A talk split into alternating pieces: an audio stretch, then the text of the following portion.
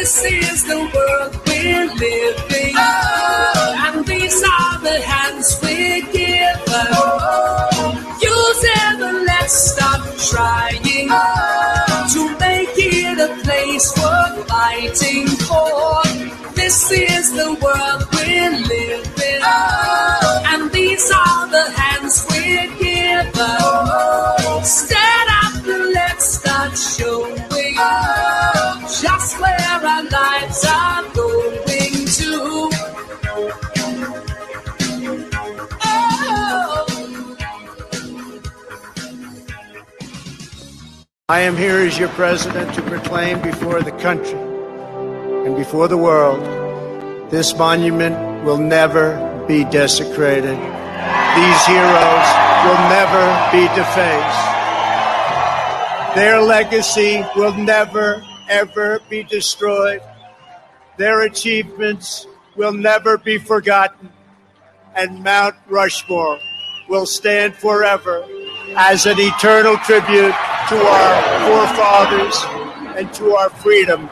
We are the nation that gave rise to the Wright brothers, Harriet Tubman, George Patton, the great Louis Armstrong, Elvis Presley, Ella Fitzgerald. We settled the Wild West, won two world wars, landed American astronauts on the moon. Centuries from now, our legacy will be the cities we built, the champions we forged, the good that we did, and the monuments we created.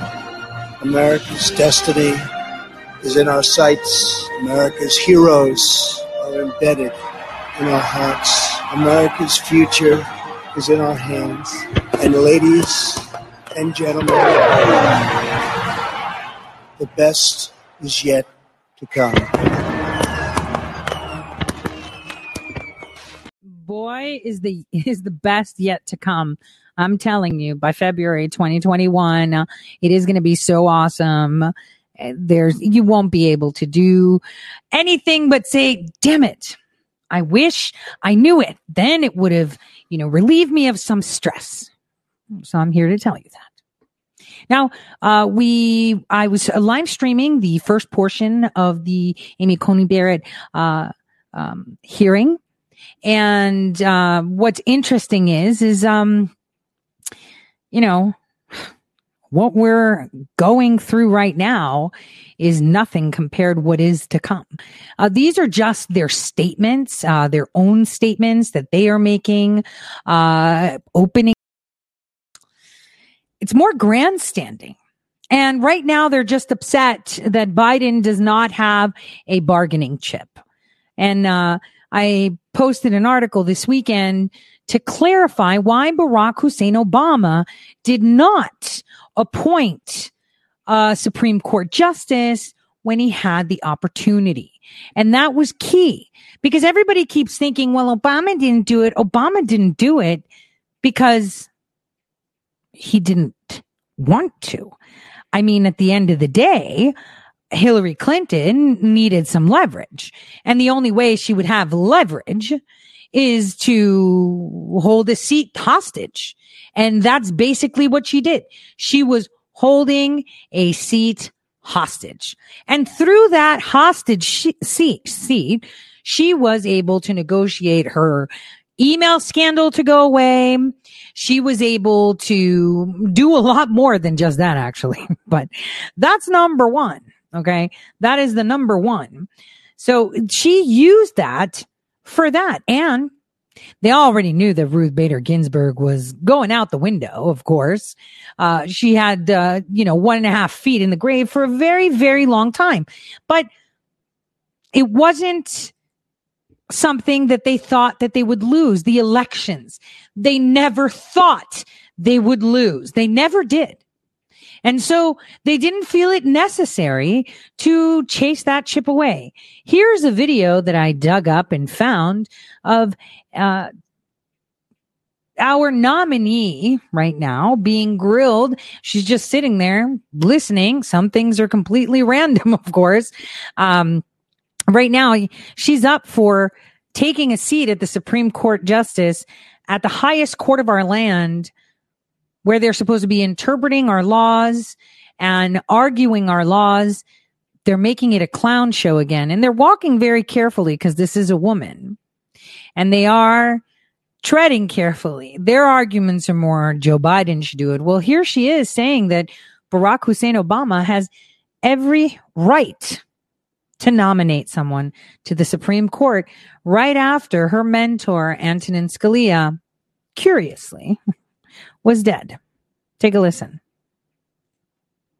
And joining us now is Amy Barrett, a law professor at Notre Dame. She also previously served as a clerk for Justice Scalia. Amy, thanks for being with us. My pleasure. Justice Scalia was known as a larger than life figure on the court. What was it like working for him? All jobs have been downhill since. Um, he was truly a man about whom it could be said he was the smartest in the room. He was also the funniest. He was a great mentor. He was warm. But that is not to say that he was never intimidating. Before argument, he would have a clerk conference, and the clerks were responsible for coming in to present either side of the case to the justice. And he relished an argument, and he wanted to hear the arguments on both sides. He was not interested in just having us parrot back what we thought he wanted to hear. And there is nothing that will hone your skill in making oral legal arguments than going toe to toe with Justice Scalia.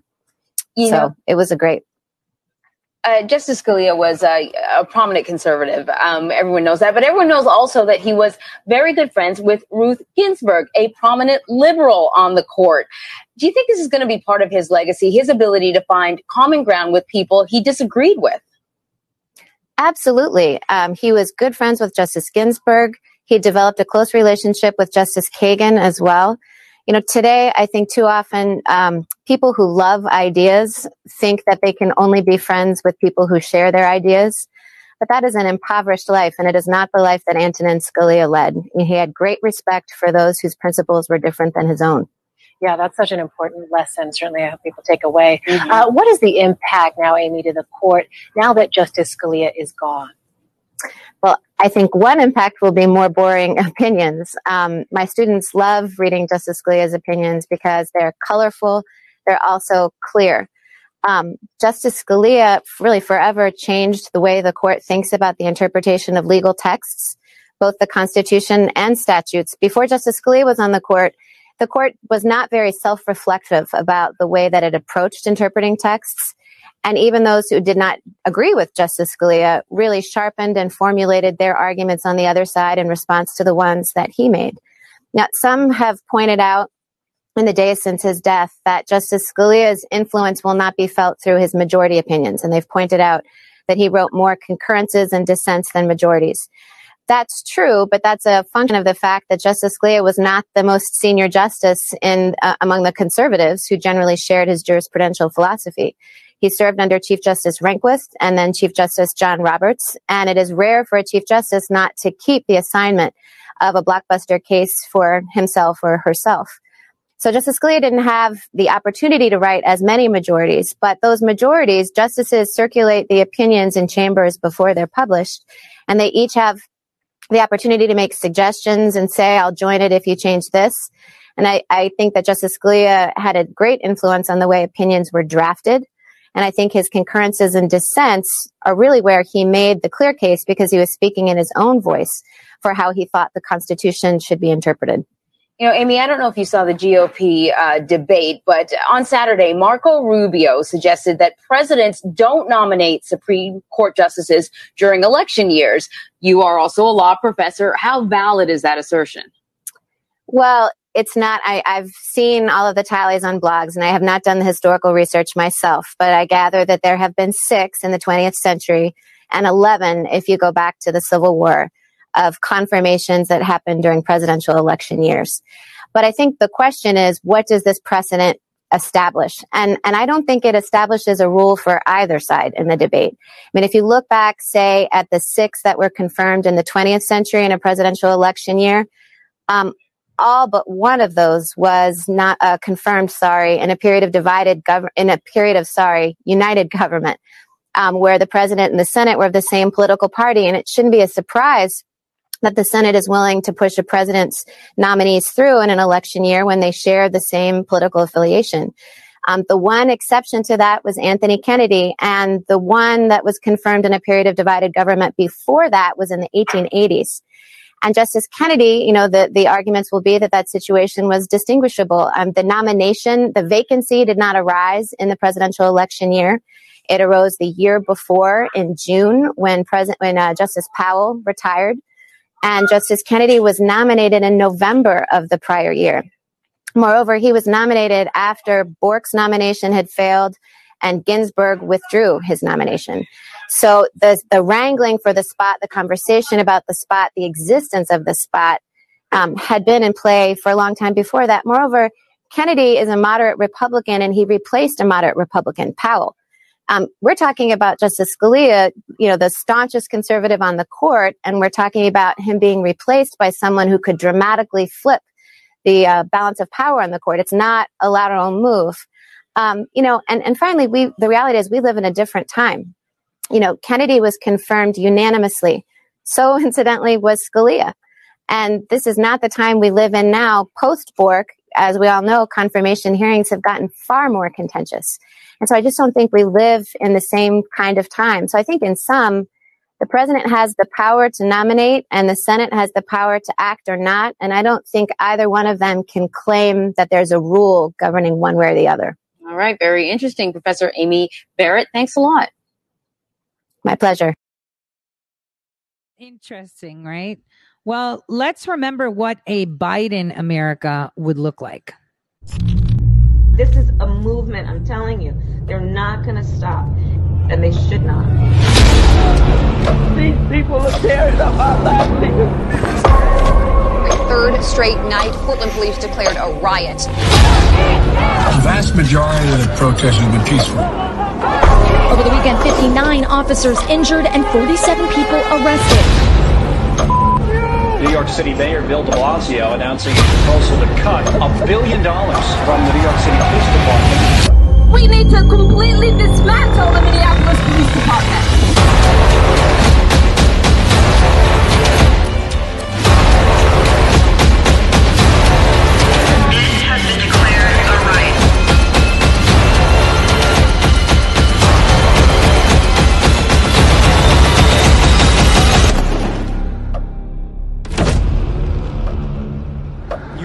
Safe in Joe Biden's America.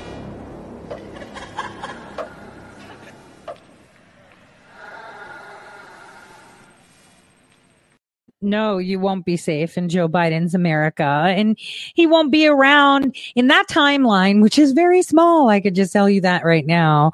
Uh, the, the, the instance of it happening is at 27%, uh, which is pretty big considering it shouldn't even be there. But that's because we are being influenced by other nations. Now, I am preparing something, uh, something that I'm revamping from 1965, a very short video that I should be putting out for all of you to watch. Um, and I think it's, uh, really important, uh, that people remember that it, you don't have to be a rocket scientist or you know a traveler like me uh, to understand that the the future is extremely evident, uh, evident from your perspective, of course. Uh, uh, everyone is subjective, unfortunately.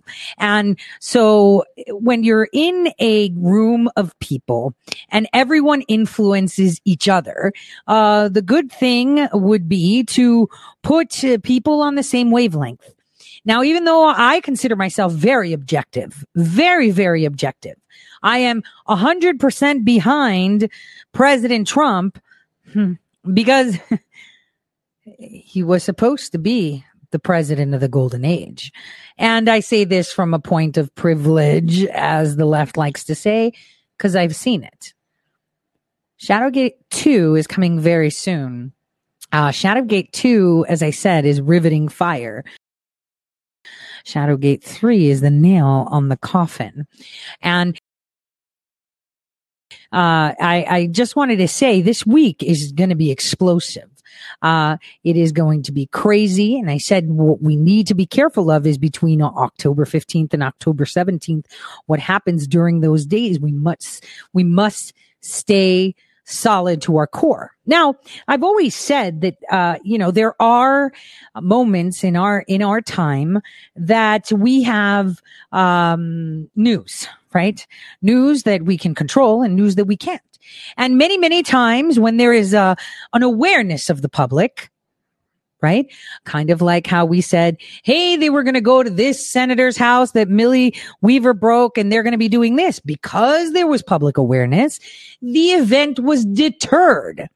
But sometimes when the public is aware of other wrongdoings and it spreads like wildfire, well, that kind of helps us bring it to the surface. And I circle back to my understanding of release of information from our president, where it was on October 6th that he said, I have fully authorized the total declassification of any and all documents pertaining to the single greatest political crime in American history, the Russia hoax.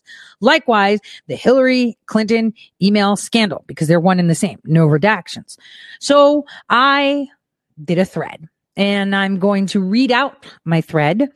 Um, so that way we see that on October 6th, I said this and it was only four or five days. And that content of conversation began to come into focus. Yes?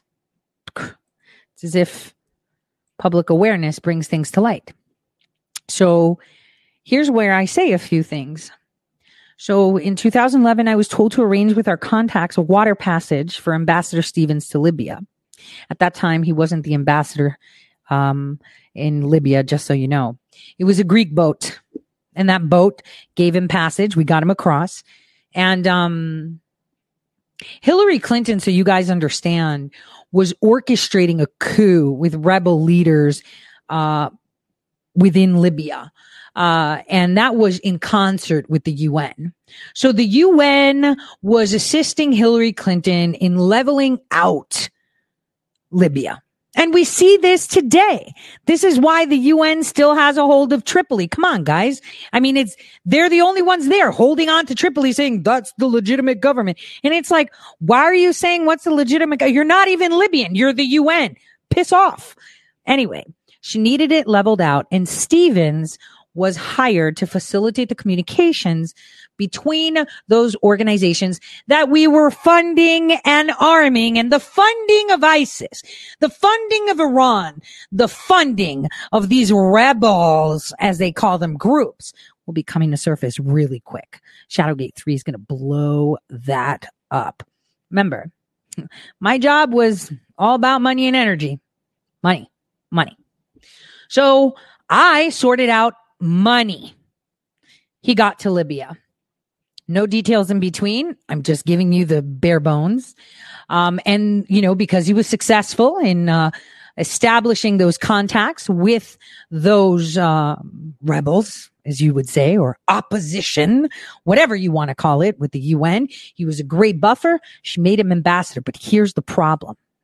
The minute I saw that she gave him ambassadorship, I thought, shit, he's going to die because this is a suicide mission whoever's going to be there is going to be a suicide mission because the only way that you can prompt a war and a takeover, it's a common, common card used is to facilitate an attack upon our own people. Now, there was a possibility that he would have been, I don't know, gone for a hair appointment or like, you know, that time with the 9-11 where all the government federal buildings, what was it, the FBI? It just so happened that the day of 9-11, they were getting pest control. So they were all out of the office, you know, stuff like that. So there could have been that possibility, but that possibility dwindled the minute he started having conversations with people and wasn't really happy with what he was seeing. So here we go again I was sending communications again because I had done it in 2008, 2009, 2010, 2011, 2012. I was sending communications to the Senate and Congress through non-attribution channels, through regular snail mail, however I f- saw fit that was secure to get it to the right hands. I would tell them Here's an email that didn't have a lot of color. Look, she's using her own personal emails. Check it out. This is a big problem. She's, you know, in communication with the UN. They're doing all this stuff. Holy crap. Stevens is going to get killed. Uh, I think we need, uh, someone at the State Department to do something. Hey, Congress. Hey, Senate. Hey, Lindsey Graham. Back then. So here we go. Ambassador Stephen is the ambassador. And, you know, obviously they took him out the minute he saw what's up. Now I'm going to tell you what. I kept sending document after document after document after document, and none of these clowns in office would move.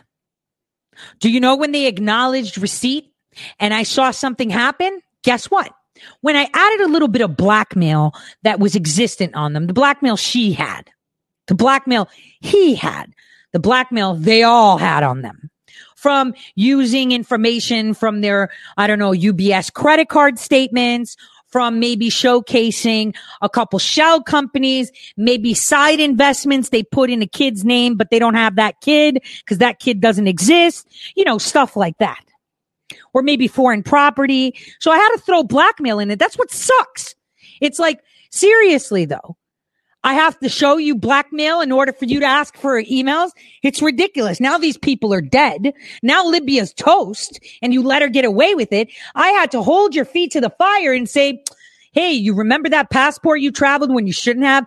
Oh, you remember that West African national that you had fly in and open up a bank account down in St. James in that bank account. And then you had tons of money go in there and you're pulling out under some fake name. Yeah, that one. Yeah, that's how much laundry they got on them. So I, this is what I had to do in order to get them to do their job. I had to show them dude, I'm not messing with you, man. I'll drop all this. There was no way I was going to drop it because number one, it would have come at me.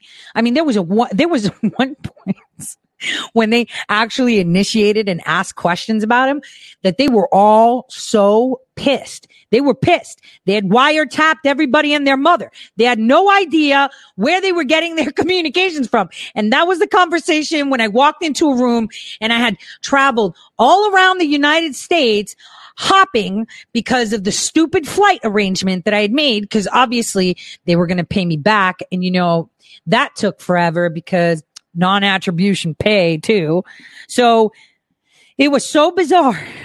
I walk in and they're like, who is it? Who's the one giving these communications about her emails? We, and I'm like, whoops, should have waited a little bit. It was the most awkward situation because I was the one that handed it to them. So it was, they were really pissed. They were really, really pissed. So, um, as I've mentioned many, many times, uh, ISI plays a very big role. The Awan brothers play a big role, but that's for later. See, the ISI kicks in when we'd want them to stage something for us so we can get something. Kind of like, oh, look, he was the sniper that took out Osama. Shut up, actor. I don't care what anybody says. Yes, he served the country, but he also served the deep state by giving the fake, you know, applause. I, hmm, I'm just saying. So ISI, Pakistani intelligence, very, very important. I mean, you know, if I were the Trump administration, I would be looking for some emails. I'd totally get a hold of Eric Holder's firm down, you know, Covington Burling and uh, check out Tower One in the basement where they've got Pakistani intelligence working on their freaking servers. It, you know, the Awan brothers know they they know this.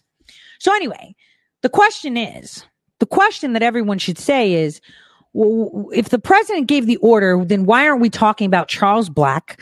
Why aren't we talking about who was actually funding this stuff? And obviously, we have the the most disgusting, despicable dude McCain's records. So well, why are we playing footsie? This is super footsie. Uh, there are some things that we could just go for and just blurt it out. We don't have to play this footsie so hard. It's a lot of footsie, for lots of footsie. And, and I'm a little bit confused as to why we're playing footsie. Throw them all under the bus. I'm saying, give me 72 hours in a SCIF with unfettered access to the OPM, right? Just give it to me. Give it to me with all the clearances, I will, I will give you a list of every single person that is part of the Obama continuation of government. I will give you every single name, every single person. You know what? We're probably going to be left with maybe 17% of our federal employees, but that's okay. We've got tons of people unemployed that are looking to work and we could put them into federal jobs just as well. Now, what people need to understand is Benghazi is not going away because it was a very big deal. It showed through there is how they found out about her. They found that they knew. Okay. Let's not pretend the whole they found out. They all knew. They all use their personal emails. They all do. And you know, sometimes I'll just tell you, sometimes you use your personal email like Gmail or whatever because, uh, your phone isn't synced up. You got to get communications out. Uh, you try to make it as, uh, you know, obscure as you can. Uh, you know, if you're flying and you're traveling and your email's not working, I get it. There are some hiatuses you can have, or maybe you can go to someone that has clearance and use their email and say, Hey, my email's not working because, you know, sometimes they do that crap on purpose too. So that way they catch you. But anyway, that's another story. So the question that everyone should be asking themselves is crap. All of them use private email. Crap. They knew Hillary Clinton was using private email. But what was the significance of Hillary Clinton using her emails aside from the fact Benghazi is going to blow right up and, and, and we're seeing it, right? We're seeing it. Why? Because, hey, we talked about it then. I tweeted about it then and today. Psh, it's like a hot topic. It's like pff, more is coming out and it's like, great. Let's get more coming out. The bottom line is what they were planning. I've said this before. Her emails were dodgy. Her emails were disgusting. Some videos are disgusting. Blackmail is disgusting. The blackmail they have is really disgusting on Graham. And the thing is, you know what? I personally think he was kind of duped into it and didn't really know, but kind of knew. But, you know, it's kind of sketchy. Like, did he know? I mean, he was a little bit watered. You know what I'm saying? They watered him a little bit with a little bit of ETOH beforehand. So it could have been, but regardless, still disgusting. Um, that's all, you know, disgusting, evil, everything. The thing that we care about is not so much the emails pertaining to all that rubbish and the evilness. What we, what we care about as a nation, aside from child, you know, child trafficking, human trafficking, the experimentation, that derives because of that child and human trafficking, because that's the majority of why we have human trafficking and child trafficking, okay, is the fact that their whole goal was to sell our country out. Sell it out. Sell it out. Okay. This is it. I mean, think about it. This witch was sitting there discussing another nation's fate with the United Nations and was using our tax dollars, our people to fund it and fight it. That's disgusting. Why are we doing that? Oh, uh, because she said so. Because they get power. It's all about power. Power, power, power, power. And you know what's funny is, is that even though Hillary Clinton seems all and powerful, it's only here within the United States that you may think as a representative per se of the United States that she is powerful, but she's not. There are bigger people, bigger people, bigger people than that. If you want to call them people, bigger, bigger that want to keep you mesmerized, silent, drunk on lies and fake news media to thump it down your throat. That is exactly what's going on. Now, look, let me tell you something. I've, I've, I've said this and, uh, you know, I dance with these people. I was, you know, part of their high intelligence group, the HIG, the HVIG. This is why Admiral, uh, why the Admiral got canned, right? Admiral Blair slipped and he got canned six months later for slipping because he said, Hey, they have like these high intelligence groups that work with the terrorists. And they were like, yo, there's no like chapter for it. You didn't file for it, Obama. What the are you doing? We have to know who's working for you. You can't just have secret group. I was part of that secret group right? I was part of them. And that's why he got bumped. You know, you can't have off the book intel groups at the White House, but he did. Obama did. He totally did. And when that happened, when he slipped, man, you guys, I like cheered. Seriously, I did. So, you know, all these people knew. Pelosi knew. Pelosi made a fortune Pelosi knew. And you know what's funny? Judicial Watch back in 2009, when Admiral Blair was fired, right? Because he mentioned, you know, uh, the group that was off the books. You know, they thumped on Nancy Pelosi about it. Judicial Watch says, we're talking 2009. And guess what? Pelosi knew about it, freaking witch. She didn't say a word. Comey knew about it. He totally knew about it. He was part of it. Uh, advising, of course, on behalf of Lockheed, right? Oh, yeah, because there's a lot of those in there too. Just saying. So it's all private contractors off the books, kind of like the guy in Denver. kind of like the guy in Denver, you know, that shot someone with expended ammo. Expended ammo, still shooting, hands up. Oh, look, he peacefully put his gun down. We've seen him before. Let's start talking. Let's start finding what's going on. Linked to the news station, linked to was a security guard, isn't a security guard. What's the real story? Nobody knows yet. We'll find out. It's okay. It's okay for now. Now, before we start, um, you know, uh, the the local news, I just wanted to give you an update on what is going on uh, with Armenia and Turkey. Uh, it's really important that we see that the world is literally on fire everywhere. And um, it's quite important to understand where we stand uh, with all of this. So, first, I'll give you uh, Turkey's take uh, from obviously their counterpart, Qatar. Uh, which put out a news report where Turkey says Armenia must end illegal occupation of Azerbaijan. Wait, listen. Okay. Armenia had, oh, like most of their nation was stolen by Turkey. They've held on to whatever territory they had with dear life. And now Turkey's like, you need to stop. You're illegally occupying their land. Oh, and meanwhile, Azerbaijan and Armenia are fighting. And it seems that Canadian drones are being used. The Canadian drones that none of these nations purchased. Guess who bought those Canadian drones? Oh, that's right. Turkey. So that means Turkey is the one at war with Armenia. You know, Turkey that committed genocide, right? Just thought I'd remind you of the genocide they committed. So take a listen to this. Uh, from Ibrahim Kalin. He's a senior advisor to, to, and spokesman for President Erdogan and joins us live from the presidential palace in Istanbul. Thank you so much for joining us here on Al Jazeera. Uh, just explain to us more. Why does Turkey not want a diplomatic solution to this crisis? No, we support a diplomatic solution and we call on the Minsk group actually to come up with a timetable with a new proposal that is actionable, that has uh, specific guidelines to uh, end the current uh, round of uh, uh, hostilities, but also more importantly, to find a way to end the occupation uh, of Azeri lands by Armenia. That has been the root cause of this problem. The Minsk group, which was established almost 30 years ago, has done very little, in fact, to bring an end to this frozen conflict in the Southern Caucasus at its time. Uh, really to come up with a new uh, proposal, new roadmap. That's what the Azeris have been demanding. That's what we've been supporting.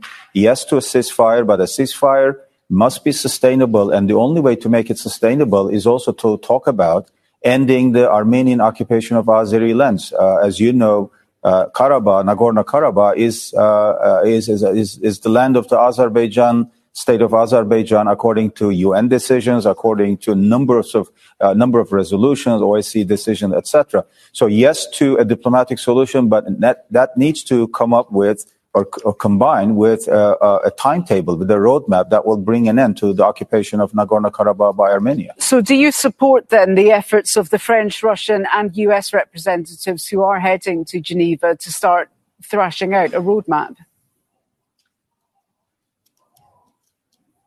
If they're calling only for a ceasefire, working just on a ceasefire, it will be nothing more than a repeat of what went on over the last 30 years or so. Uh, it, it, it is uh, almost certain to fail if it doesn't uh, also involve uh, a detailed uh, plan to end uh, the occupation. and yes, we want this clashes to come to an end. We don't want any civilians or others to be hurt in this conflict. Uh, too many people have already lost their lives. Uh, more than a million Azeri Uh, people had to flee Nagorno-Karabakh in the 1990s when Armenia occupied this part of Azerbaijan. Yes, we want uh, an end to all of this, human suffering, the fighting, this conflict in the Southern Caucasus. But if the Minsk group is to be credible, and if they are going to uh, claim any political and moral authority at this point to bring an end to this conflict, they must also start a serious work on ending the occupation. Um, what's Turkey's role here? Why exactly is, is Turkey taking such a, a strong position in this particular conflict? Uh, well, for two reasons. Southern uh, Caucasus, uh, you know, what happens there, of course, is of direct concern to us. Uh, it affects, uh, you know, our borders. It affects our uh, our region, our relationship with Azerbaijan, with Georgia, and the larger Caucasus region. That's number one. Number two, we have a very special relationship with Azerbaijan. You know, we call ourselves one nation, two states. And we have a long-standing uh, military agreement uh, with Azerbaijan, in addition to many other cultural, economic, political, diplomatic uh, agreements with Azerbaijan. Um, and we would like to see an end uh, to this occupation of Azeri lands. Well, you, you keep saying this uh, is you know, an we feel occupation. strongly also uh, about this because we believe Mr. Mr. I'm, I'm sorry to cut you off there. You, you keep saying this is is an an occupation but this is the these UN people. These people have been living there. This goes. This predates 1994. Predates the the the the, the late 80s. These people have been living there. Generations have been living there. Uh, for decades, this goes. You could argue this goes back to the, the, the Soviet days in the USSR. I think you're referring to the Armenian population of Nagorno-Karabakh. Uh, that's a fact that they, they've been living there uh, together with the Azeris for, for many decades under the Soviet Republic rule. That is true. And the Azeris have always said that, you know, once Nagorno-Karabakh is liberated, those Armenians who live there will live under, uh, uh, you know, just like, you know, any other uh, uh, citizens, they will be entitled to their rights. They will have their freedom of religion, culture, identity, and, and, and so on and so forth. Yes, it is occupation according to all the UN resolutions, just like the Israeli occupation of the Palestinian lands. There is no legal or political debate about that. It's a fact. So, so is Turkey going to stay involved in this until the Armenians leave the region of Nagorno-Karabakh, until uh, Armenians pull out completely, pull all their citizens who've been living there for decades? Is that your dividing line? Turkey stays engaged in this fight until that happens. No, well, no one has called for civilian Armenians to leave Nagorno-Karabakh. If once, uh, uh, in fact, when uh, once Nagorno-Karabakh is liberated and becomes part of Azerbaijan, again, those who uh, live there, Armenian citizens, I'm, uh, uh, I mean, uh, of course, they will be allowed. They will have the rights to stay there because they've been living there for many years. As I said in the past, before the Armenian occupation, the Azeris and the Armenians were living together. But let's not forget the fact that more than a million Azeris had to flee Nagorno-Karabakh after uh, the, the Armenian occupation and about, uh, as far as I remember, about 30 plus thousand, almost 40,000 people died over the last 30 years. We But do I not want, want to to- see a repeat. In, indeed. You know, of- of I just want to get into how decades. deeply Turkey is involved in this because there have been allegations that Turkey is sending troops, it's sending Syrians via Turkey into this fight, supplying arms to the Azeris. It, it appears that t- Turkey is very, very invested in this at a time when What if I told you that the same Syrian, and I'm using air quote troops of rebels that they're sending into this fight, along with Turkey's weapons, like their drones that have that they purchased from Canada, are attacking Armenians, are the same rebel groups that Barack Hussein Obama funded to cause these, uh, I would say, tumultuous circumstances during his regime. You're already um, fighting with NATO members and disputes with NATO members in the Eastern Mediterranean, getting involved in Libya. Now it appears there is a third front there happening in the Caucasus. I mean, are you worried that Turkey is spreading itself a bit too thin, fighting on too many fronts? Well, first of all, there is no evidence of the so-called Syrian fighters going, fighters going to uh, to Azerbaijan or facilitated No by us. But there, uh, there is evidence of Lebanese Armenian uh, individuals, I guess, or militia, uh, you know, going there. I mean, they're posing before cameras and saying, calling openly.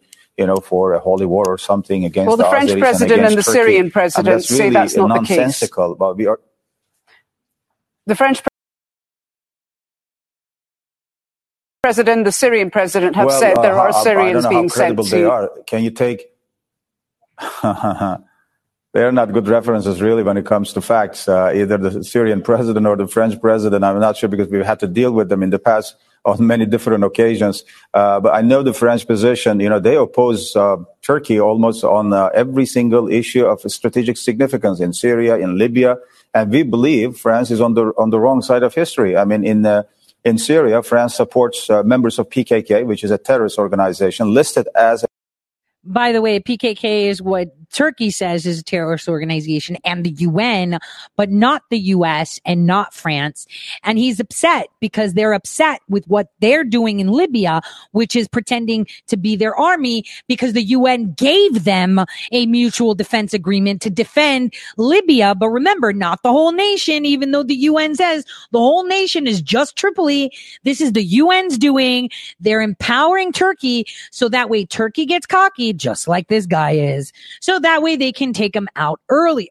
They just think they're so wrong side of history. You mean what? Give you back your Ottoman Empire?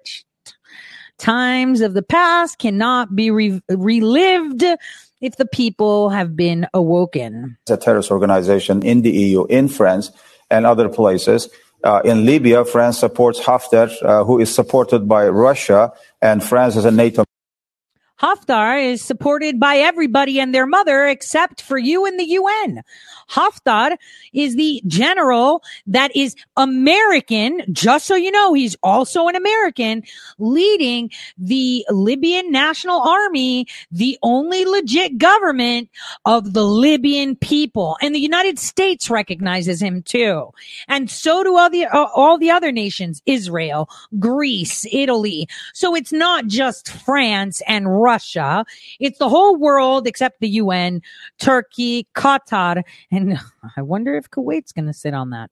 a member. I don't know how it reconciles this with, uh, you know, with being a member uh, of, of NATO and uh, talking about the uh, the security and safety of the southern flank of uh, of NATO in in North Africa, uh, etc. So I mean, there are all complicated issues uh, there. But you know, our main concern uh, is to find uh, a diplomatic solution to this. But as I said, for this peace to be sustainable or ceasefire to be sustainable, it needs to be uh, based on uh, a, a roadmap, a plan to end the occupation. That that will be the only way here's to how solve you this end problem. the so that we don't- occupation. You uh, give up your land, just like we forced the Cypriots to do, and we'll let you stay there. But because you're Christian, we'll kick you out and we'll take over. So that's what's up.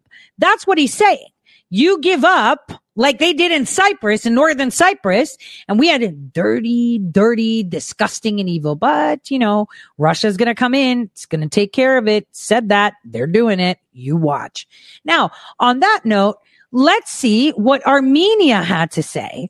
Armenians are speaking now. This is uh interesting. Hold on. Let's get this going. Cause um, you know, they don't get hurt a lot. С двух сторон, у Азербайджана и Арцаха, абсолютно два разных подхода. Азербайджан говорит, что они освобождают свои территории. Это,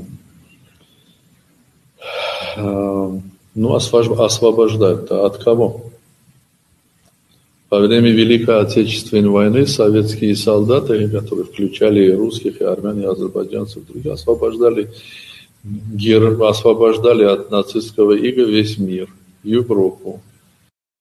So, um, okay, there's no actual um, interpretation. I thought that it was, but uh, he's just summarizing, you know, that what we have here is, you know, Russia needs to get involved with the with um Azerbaijan.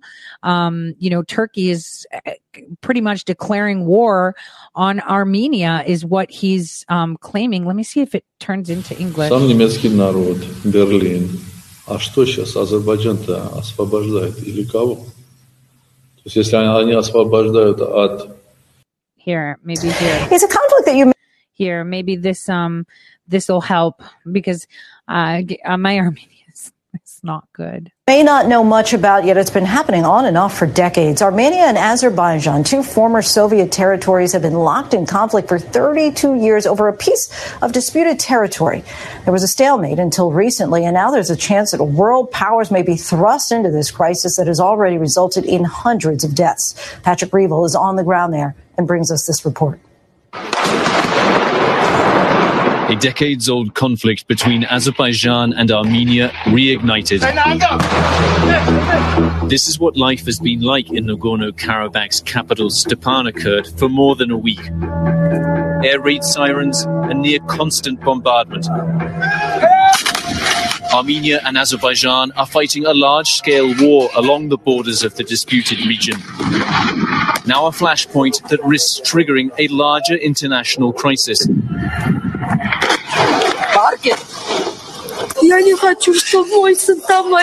Let them stop this war. I don't want my son to be fighting there. I want all mothers to have their sons returned to them. I ask everyone, help us. The military conflict over Nagorno Karabakh is one of the world's oldest. The mountainous region is claimed by both Armenians and Azerbaijanis. As the Soviet Union collapsed in the late 1980s, ethnic Armenians living in Nagorno Karabakh sought to join the new Armenian state. The resulting six year war killed over 20,000 people and displaced hundreds of thousands. Despite a ceasefire brokered by Russia in 1994, the conflict was never resolved. Nagorno Karabakh is now populated and controlled by Armenians, but is internationally still recognized as Azerbaijani territory. For 30 years, the conflict has regularly flared up. But there's been no fighting like this since the 1990s. Nearly two weeks ago, Azerbaijan launched a major offensive and has said it wants to force Armenia to withdraw entirely from Nagorno Karabakh. This is unique and this is very large in scales. We never had like So before you watch the rest of it, let's remember my previous shows where I told you uh, we've got the South, Syria, we've got the West, Greece, Cyprus, right, and the Mediterranean. We've got the North, Black Sea, Russia, Ukraine, right. And what did I say? The next step is the East. Can you see how the East is coming into this, flanking Turkey from all four corners? Do you see it now?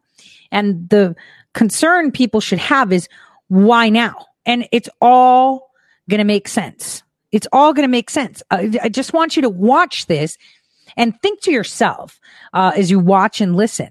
What is the point, right, of getting this small region, right, this small area of people that are Armenian. It was always Armenia. It was always Armenia. The Armenians were pushed out of Turkey. Okay. They were pushed out. So they, uh, claimed territory that was, uh, you know, coinciding with the Azerbaijan. Remember all of these people were part of the Soviet Union. Okay. And they had to, uh, kind of draw their own borders when they split up from the Soviet Union. So that's important for people to remember that they had to split from the Soviet Union and they created their own. Now, the majority of them are there. So why now? Why now while Turkey is open on all fronts? They, they completely fucked up in the north by going in there. Russia shut down the Bosporus and it's like, yo, Turkey, stop trying to drill for, for oil here. You remember? No, no, stay away. We've got the Bulgarians on alert too. It's a whole, you know, it's, it's going to turn ugly up there because they're going to come down from the north. I'm telling you this now. We've got the west where they're pushing to expand their territory and say these Greek islands are ours. They, they were ours because we took over them and then we lost them. Now we want them back. Give it back. Then they want the south. They want all of Syria. They've been trying to get into Idlib. We've been talking about this on the show for about two and a half years now. Idlib, Idlib, Idlib. And Russia's like, nope, I'm right here blocking that too. So Russia's sitting pretty in the Eastern Mediterranean watching all this west and south and north, and now the east. Now the east. And we see where has Pompeo gone? He went to the east. So think that little sliver of territory. Why now? Since 1994, this is the first time we have a war with this large like scale. Already hundreds of troops and dozens of civilians have been killed. Right now, only one road is open to Nagorno Karabakh from Armenia's capital, Yerevan. Driving into the mountains, signs of the war come towards us. As we're driving closer to Nagorno Karabakh, we keep seeing ambulances coming past us. They're all coming from the front with the wounded. Getting closer to the border, we meet a group of men in new cars. They're donating them to the war effort.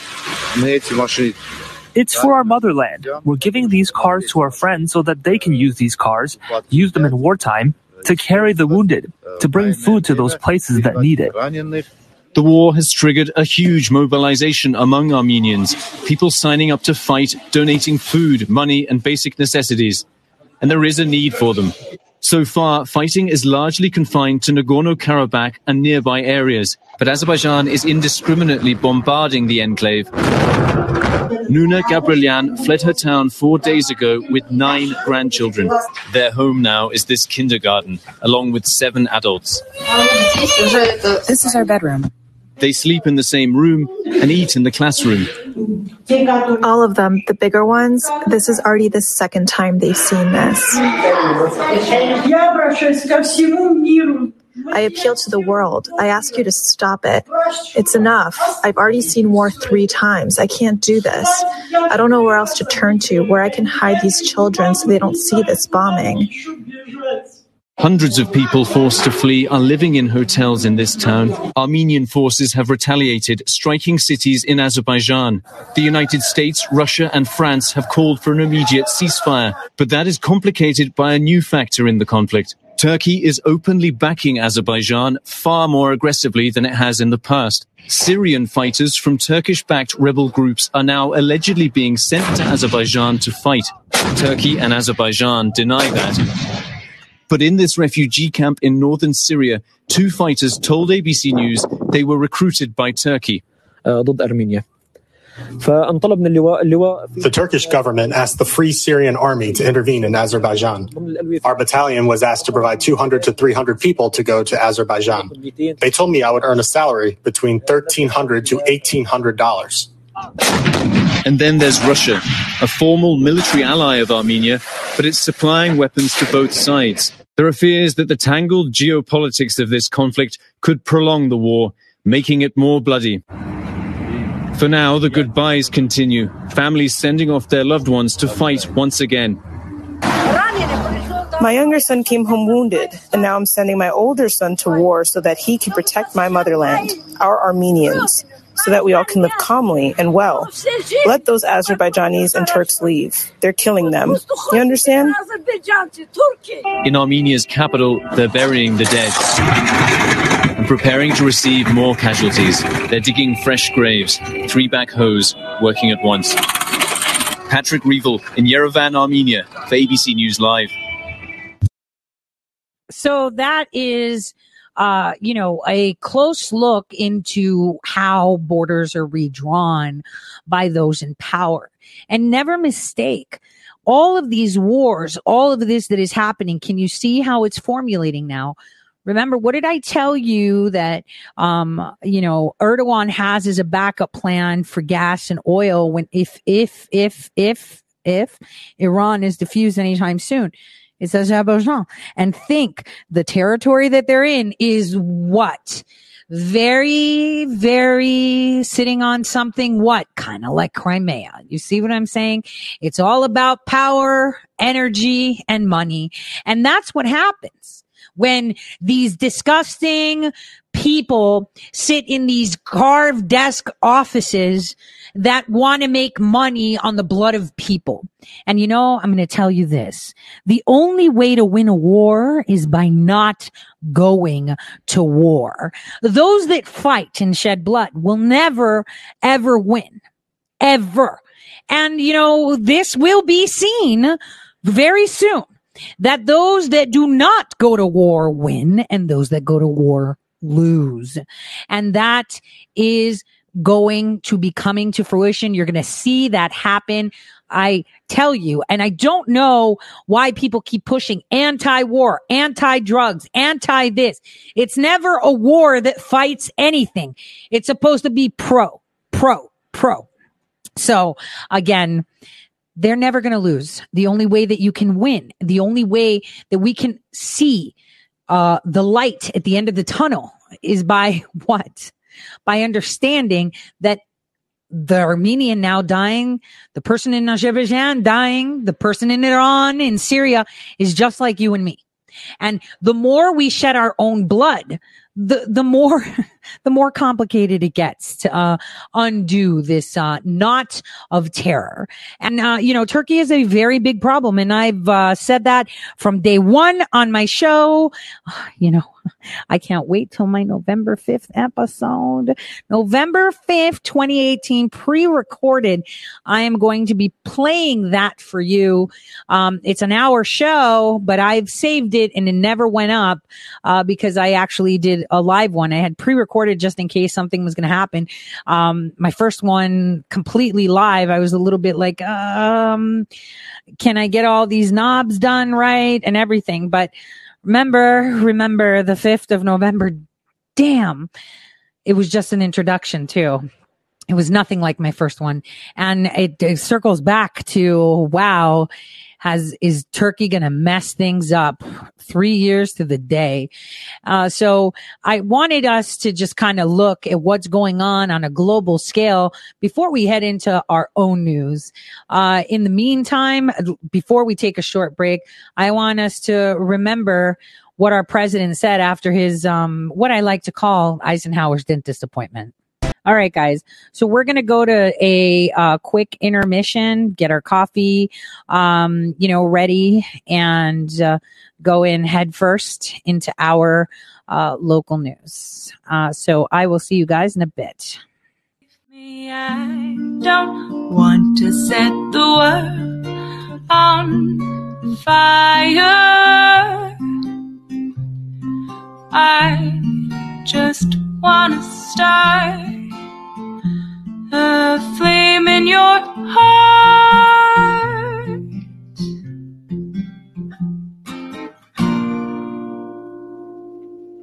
All right. Welcome back, everyone. Welcome back, everyone, to the Tore Says Show. Whoops. Um, so now we're going to start on our news. I think, um, we should start with, um, we should start. I'm sorry. The distraction because of Shadowgate 2 is getting to me. Yeah. Just hint, hint, hint, hint, hint, hint, hint.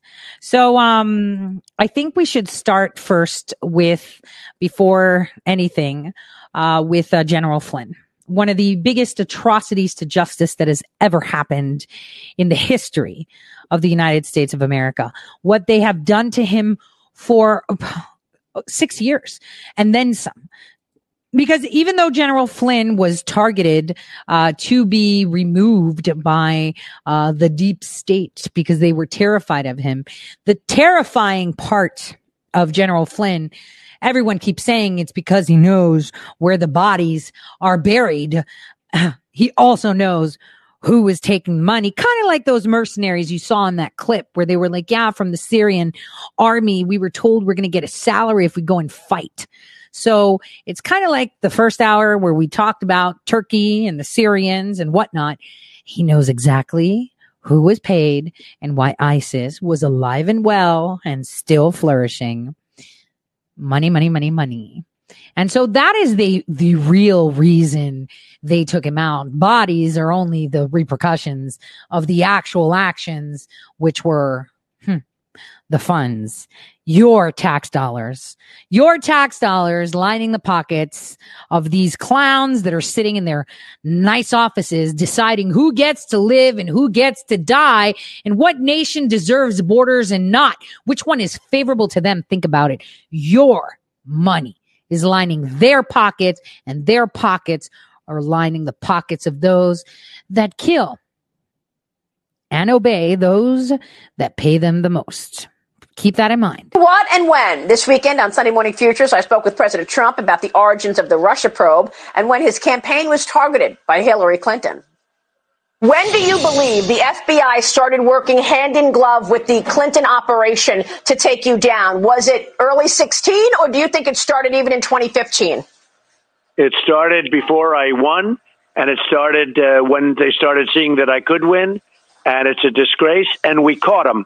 We have them called, and now they have to do something about it.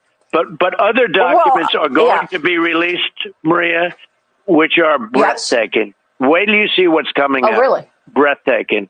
Is is it about Hillary Clinton or is it about the, the, the FBI that's coming about out? everything. It's about everything. Hillary Okay. Clinton is uh, crooked Hillary. How do you get rid of your emails after you get a subpoena? She got text for text messages, emails, etc. How do you do that? It's criminal.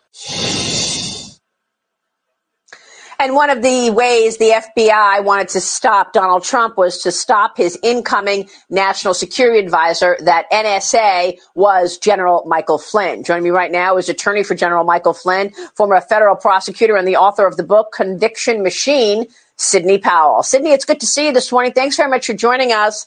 Uh, I want to ask you the same question: what you think about the coup to take down President Trump and how it was it was a target on your client's back? You have a you have a scenario that you believe took place here. Tell us what you see. Oh, definitely. They framed General Flynn because he was the cornerstone of the insurance policy to destroy President Trump in the event he was elected. If you'll remember the timeline, of course, we now know that Hillary Clinton approved the transactions on July 26th. Uh, Peter Strzok opened Crossfire Hurricane file on July 31st.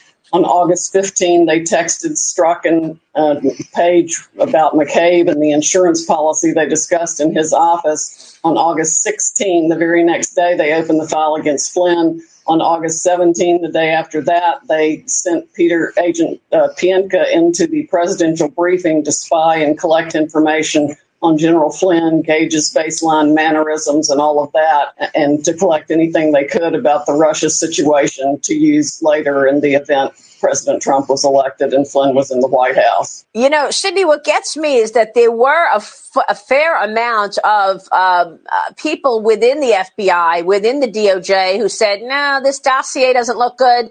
Uh, this is disinformation. This is not true. We shouldn't be going with it. But their their red flags were put aside. I spoke with former acting director of national intelligence Rick Grenell this weekend about that and why certain government officials did not speak up about the efforts to take down Donald Trump. Listen to what he said. He gave a really important explanation. Here it is.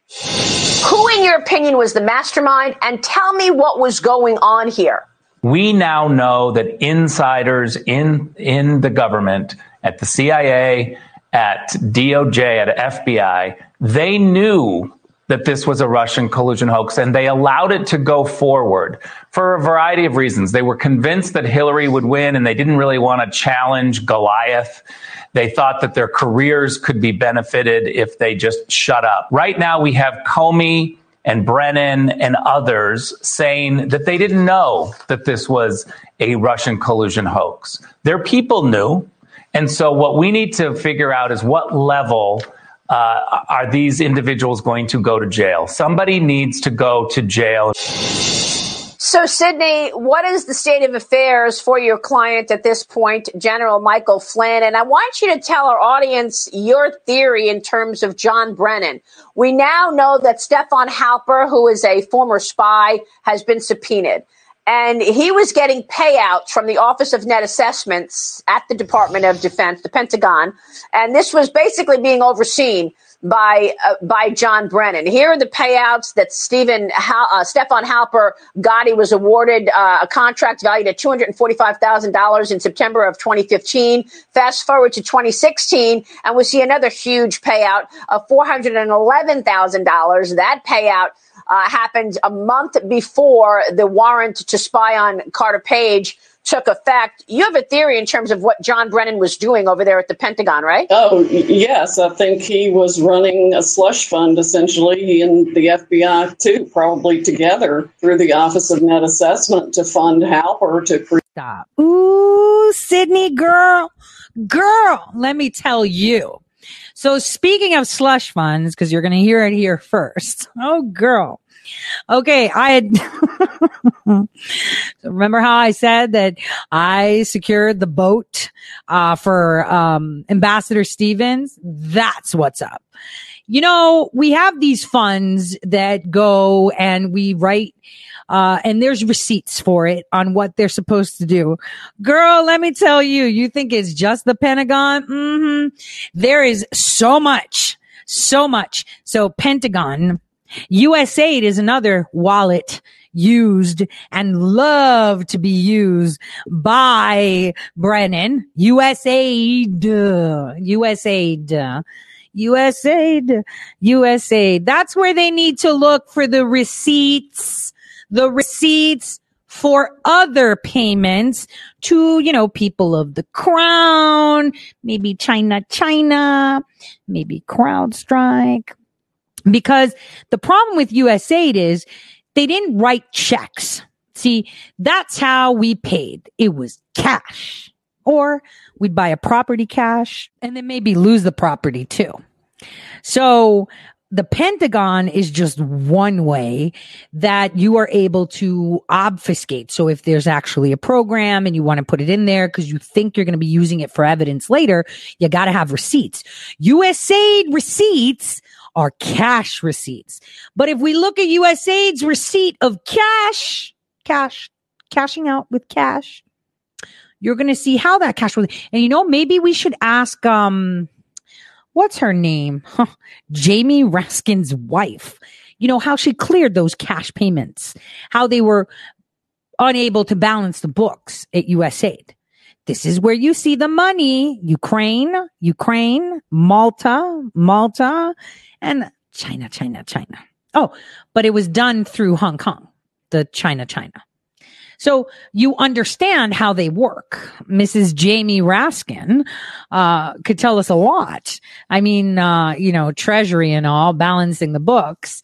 But the Pentagon, that's great. She found some of the dark uh, money cover on what they use because, you know, everyone keeps saying, well, Brennan did, Brennan was orchestrating everything.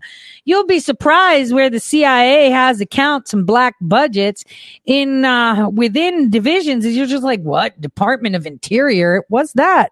Isn't that about parks? What? Are you talking about Department of Education? Shut up. Good job on, um, saying that because we need to start doing a really nice audit once we get rid of all of these clowns create all this this huge smear campaign against General Flynn. But I think Rick Grenell really understated the situation. It wasn't that they allowed it to go forward; they jumped on it and pushed it forward to the extent of falsifying information for the FISA warrant, pushing it through the media every way they could, working with Glenn Simpson at Fusion GPS, intaking a thumb drive from a lawyer at Perkins Coie I mean, they were intaking information from Nellie Ohr, Bruce Ohr, everybody they knew was pushing this Russia hoax. And they knew it was a hoax. They knew it, and they, they knew it was uh, Hillary Clinton's idea. Sidney, real quick, what's stop? Okay. First of all, stop giving Hillary Clinton so much credit. Hillary Clinton knew how they were going to do it and it wasn't her idea. It was somebody else's idea. She just pushed it and oh, well, she didn't push it. She approved it, approved it because this is how they were going to cover up her emails. Remember, Brennan had the OPM hacked. Well, supposedly hacked, right? So they could figure out who the hell is sending these emails to the senators and to the congresspersons about her email server. How did they know that she moved into Gmail one. I don't know. Maybe I sent it.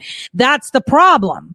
They were looking to find out, you know, non-attribution, uh, you know, communications is really, really hard. It's not something anybody can do. And you have to rely on people that know that art form. You know, who's a really good at setting up non-attribution channels? Patrick Berge is really good at setting that up. He'd do that in a time of war.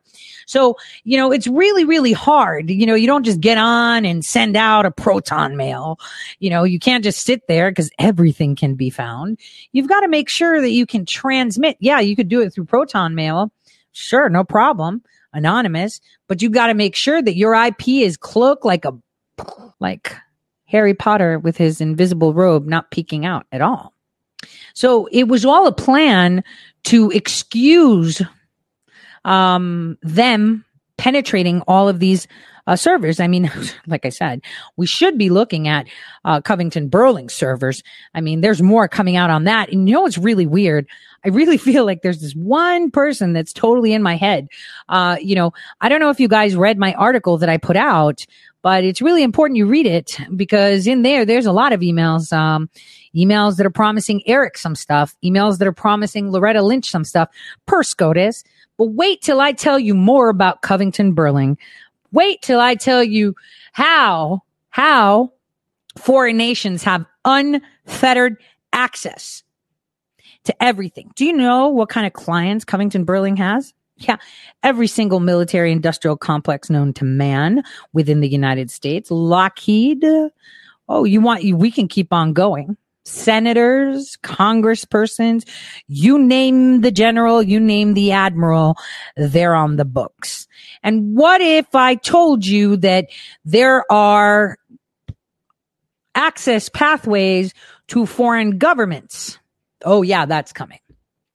Not just the Pakistanis. That's coming. See, Pakistani intelligence is one of the best intelligences on this planet. You think our CIA is good? It used to be. Used to be. Then they got cocky.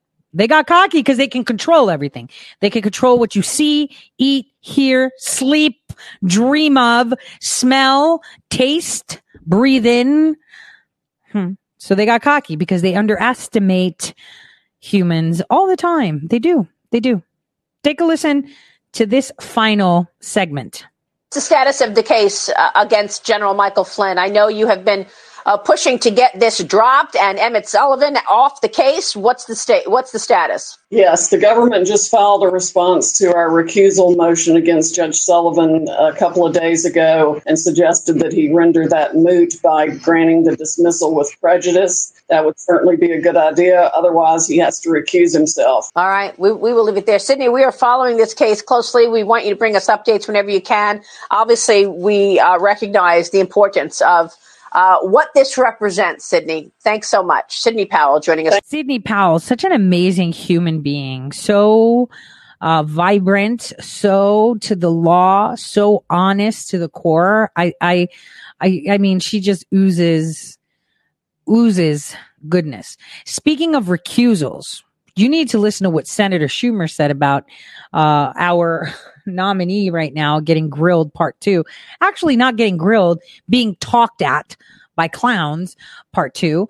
Um, what he had to say of Judge Barrett that she needs to recuse herself from the Affordable Care Act before she even gets confirmed.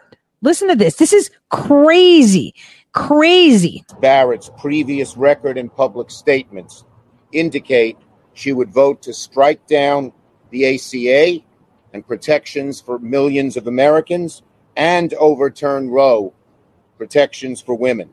Nothing in her opening statement allay, allays those concerns. Nothing in her opening statement allays the concerns America has that she will overturn ACA and hurt people's health care, and she will act to undo Roe v. Wade. So a vote for Judge Barrett is very simple. It's a vote to take health care away from 20 million Americans. It's a vote to strip protections from over 130 American exist, Americans with pre-existing conditions, and it's a vote to vastly curtail a women's productive freedom. Ultimately, it's a vote for an activist judge whose mission, whose mission will be to implement a deeply unpopular, hard right Republican agenda that will undercut the rights and safety of Americans. Now, okay, now let's go to the um, issue at hand recusal. 130 million. Did I say it wrong? Okay. So we know that a vote for Judge Barrett and her statement does nothing to allay those concerns will be a vote to strip protections from over 130 million Americans who have pre existing conditions, strip health care from 20 million Americans, raise Medicare drug prices for over 40 million seniors. That's what it will do. Okay. Now let's go to the issue of recusal, which I will, since I changed the order around here. Okay. Well, we all know that the hearing for Judge Amy Coney Barrett to the highest court in the land, the Supreme Court, begins tomorrow. But this is a moment unlike any other because this nominee comes before us with serious conflicts of interest. And we're here today to say that given Judge Barrett's conflicts of interest, she should recuse herself from any decision involving the Affordable Care Act and its protections and any decision related to the election that we will have on November 3rd. Let me um, let me go for, through those things. What we know about Judge Barrett, two things among a slew of the others stand out. First, she has clearly said she'd strike down the Affordable Care Act and has delivered, that has delivered quality and affordable health care to millions of Americans. Second, President Trump has said that he needs to put her on the high court to possibly help him win reelection in suits that would come before the court after November 3rd. With these serious conflicts, Judge Barrett should immediately do the bare minimum and pledge to recuse herself from decisions involving the ACA and the 2020 elections. In November, I believe it is November 10th, the court will hear all oral arguments in a challenge to Roe, in a challenge rather to the ACA. This is much too low, uh, Mike. Can we make it a little higher? Okay, yep, that's good. Okay. So on November 10th, the court is going to hear arguments about whether the ACA, with all its protections, is unconstitutional. Unfortunately, the Trump Justice Department, Republican appointed lower court judges, have sided with this Republican Attorney General argument to end ACA and strip away health care and pre existing condition protections for tens of millions of Americans. President Trump's self imposed litmus test and Judge Barrett's own past statements criticizing the law and the court's decisions as to whether raise serious questions as to whether she can rule fairly at all. For that reason, Judge Barrett should pledge to recuse herself from the case involving ACA a week after the election if she is confirmed. Judge Barrett's record on ACA is filled with evidence demonstrating the need for recusal. In a 2017 law review article, she suggested she reviewed the Ill- as illegitimate the Supreme Court decision that upheld large portions of the ACA. She directly criticized Justice Roberts. In 2015, she criticized the court's decision in King v. Burwell, in which it affirmed the ACA tax credits for millions of families. She praised the dissent, which would have resulted in catastrophe for millions of Americans. And the views reflected that she would favor eliminating the ACA strongly. So she doesn't come unbiased. And that's why she should recuse herself.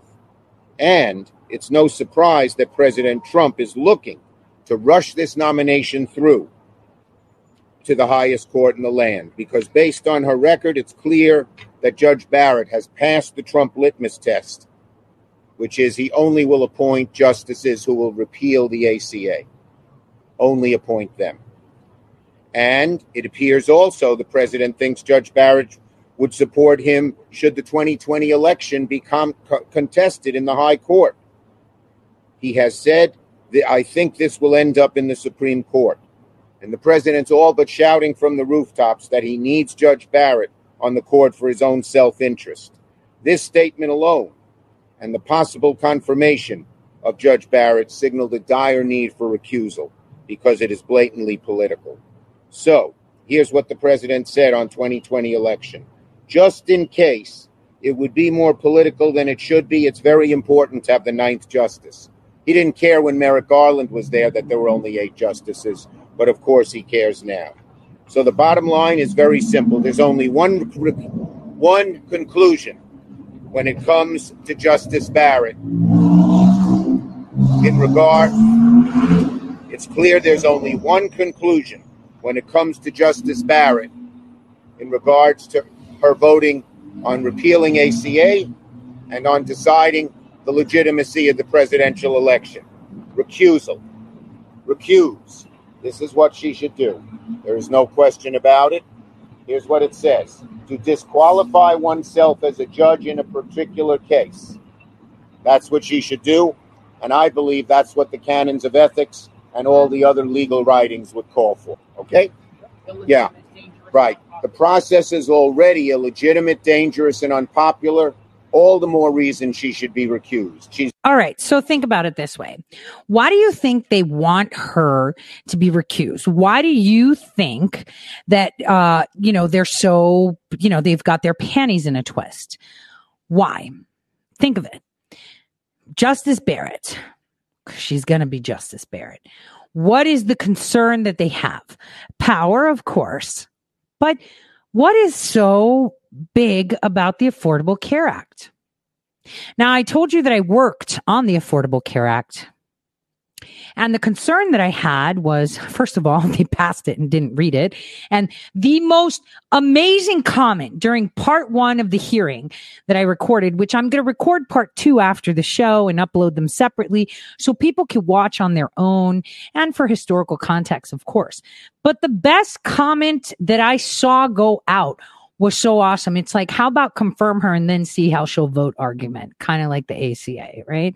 That was the most badass comment ever. But here's the deal. The Affordable Care Act has little to do with your care and all about to do with you. It doesn't have so much about abortion. It's not about your health. It's about you. The Affordable Care Act essentially gives ownership to companies that participate in your health. They have full and unfettered access. I mean, think about it. Why does Allstate, when you insure your car, have access to your health? Why is it that your bank does? Why is it that everybody and their mother does? Data, data, data, data, data. How they link it up to genetics and can use that does. You see? Remember, I talked to you guys about how in Oregon they had, I wrote an article. I, I have to look for it and resurrect it. How they had, um, elderly death panels or people that were mentally disabled or had Alzheimer's where they would, they passed a law to starve them to death. Do you remember with COVID where there was a guy who was, um, someone, you know, he had like a heart attack and uh, the hospital was found to be negligent because they made him a quadriplegic from you know the way they did cpr on him. Well that man who had five children was not afforded any care in covid. He was left to die. They starved him and gave him no medication and left to die because they decided that it's less cost. Of course it is. Now that he's dead, they'll pay out the family and say, well, he died. So we no longer have to pay for a nurse to take care of him and all this stuff. So you get no money, even though we had him as a quadriplegic, but now he's dead from COVID from the same people that were paying for his care. It's all about money, money, money too expensive. That's too much. You know, when I was watching the first half of the hearing, they had this sob story about a child with a heart defect and all this money was going into it and how the Affordable Care Act saved them. You know what's so dumb? It's that fast forward in their timeline, right? They no longer need your kid so they can figure out what the best way and methods are to save one of their own. That's what they did, experimentation. But the government would never pay for that. It'd be like, look, man, the kid's going to cost a fortune on the state. It's going to be just too much. You already know in utero that this kid's going to have problems. Just kill it because it's going to be too much money. I'm telling you what's up. Yeah, you know, it's not a life to live if the kid has Down syndrome. Just kill it. Oh, did your kid have a stroke and it was only three months? Yeah. Let's just let it die because it might have problems. That's going to cost the government way too much money to have. Wait a minute. Did your kid just get cancer at the age of five? Oh, it's bone cancer. Damn. Osteosarcoma. Really bad. If they remove a limb, then the government has to keep paying for like all this physical therapy and all these bionic arms, legs, whatever limb they, guys, too much money. No, That's what the Affordable Care Act is. That is giving full control over your health. Dude, you're over 65. You've had three heart attacks. Uh, we're not covering it anymore. Um, this is an involuntary DNR. We're not bringing you back. That is what the ACA is. Now, that ACA lines every single person's pocket from pharmaceutical companies that make medicine to keep you sick and supposedly keep you alive long enough until it's not reasonable. Uh, they make the vaccines that can alter your genetic code to the way they want you. I mean, we really need to dumbify your species back to where it was when we found you so that way we can utilize it. That's the way it is. Uh, this is how the ACA is. This is why they're so, their panties are in a twist because they lose full control over you. Huh. They are never going to be satisfied, never going to be satisfied until they have you. You know, that's the way it is. Huh. The devil would never be happy until he seizes the ripest fruit on that tree, and that's you. Every single one of you owned. These people want nothing but power, and they will stop at nothing to get it back. They are so pissed, so pissed that President Trump came out. Now, we are having a bit of uh, an issue, you know, in moving up uh, the timeline of when are we going to get all of this stuff done? Uh, when are these people getting arrested? When is it happening? In due time. And you know, I'm a very impatient person and I've learned to get some patience. Um, but when, just minutes from now, when is it all going to happen? That's the question everybody wants to know. When is it going to happen? Well, now we've got this. Let me tell you the, the importance of the Supreme Court justice being confirmed now. Lindsey Graham, you better not fuck this up.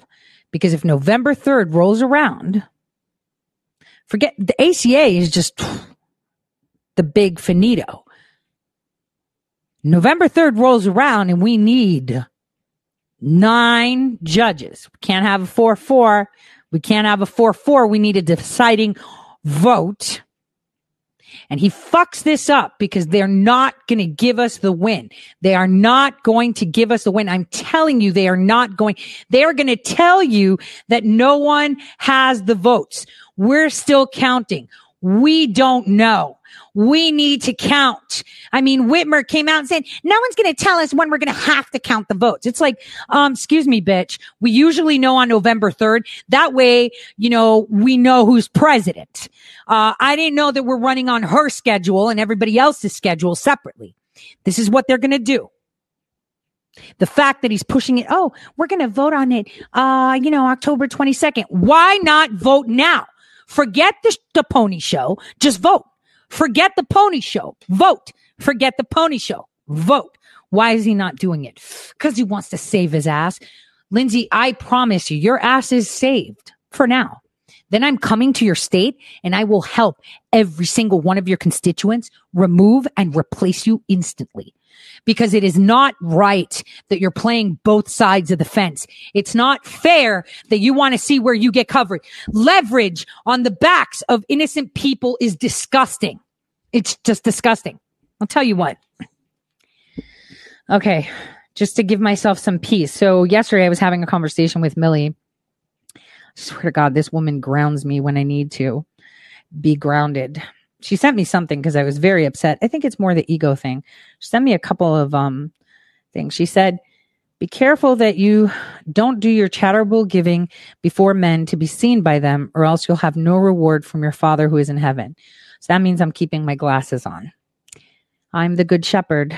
The good shepherd lays down his life for the sheep. Don't give that which is holy to the dogs Neither throw your pearls before the pigs, lest perhaps they trample them under their feet and turn and tear you to pieces. Hmm. I'm going to keep it at that for now. So that was my point to rein it in. I'm just saying, rein it in. I want you to listen to what Lindsey Graham had to say prior to the confirmation hearing day one that they started with um, Justice Barrett. Take a listen. Now, confirmation hearings will begin for Supreme Court nominee Judge Amy Coney Barrett on Capitol Hill. Senate Judiciary Committee Chairperson uh, Lindsey Graham will be holding up the gravel. He joins us right now. Uh, with what we can expect today. Senator, you kind of previewed it with Maria a little bit, but in terms of the format, you know the Democrats have been meeting, trying to coordinate an attack plan behind the scenes. How do you think that's going to play a role in what should be a traditional opening? Well, we'll see. Uh, if they want to disrupt the opening, they, they can. But uh, come Thursday, the October the 22nd, we're going to vote her out of committee. What we do between now and then is up to them. I hope we have a respectful hearing. I hope we give 10 minute openings and we hear from the judge today the way we've done it uh, for the last 15 or 20 times. But it's up to them. I'll be surprised if it gets too disruptive. They think they're leading in a presidential election. Kavanaugh blew up in their face. I think they're smart enough to know that if they play any dirty tricks, it, it will not help them in their overall cause. But time will tell. Senator, uh, as we look at the uh, meeting room there in the Hart Senate building, uh, where you will be very shortly, um, we know that they've taken out a tape measure and everybody's at least six feet, the chairs are at least six feet apart. And there we can see Amy Coney Barrett actually in the uh, office building right now that you are sitting in. She will right. be taking the stage in about a half an hour.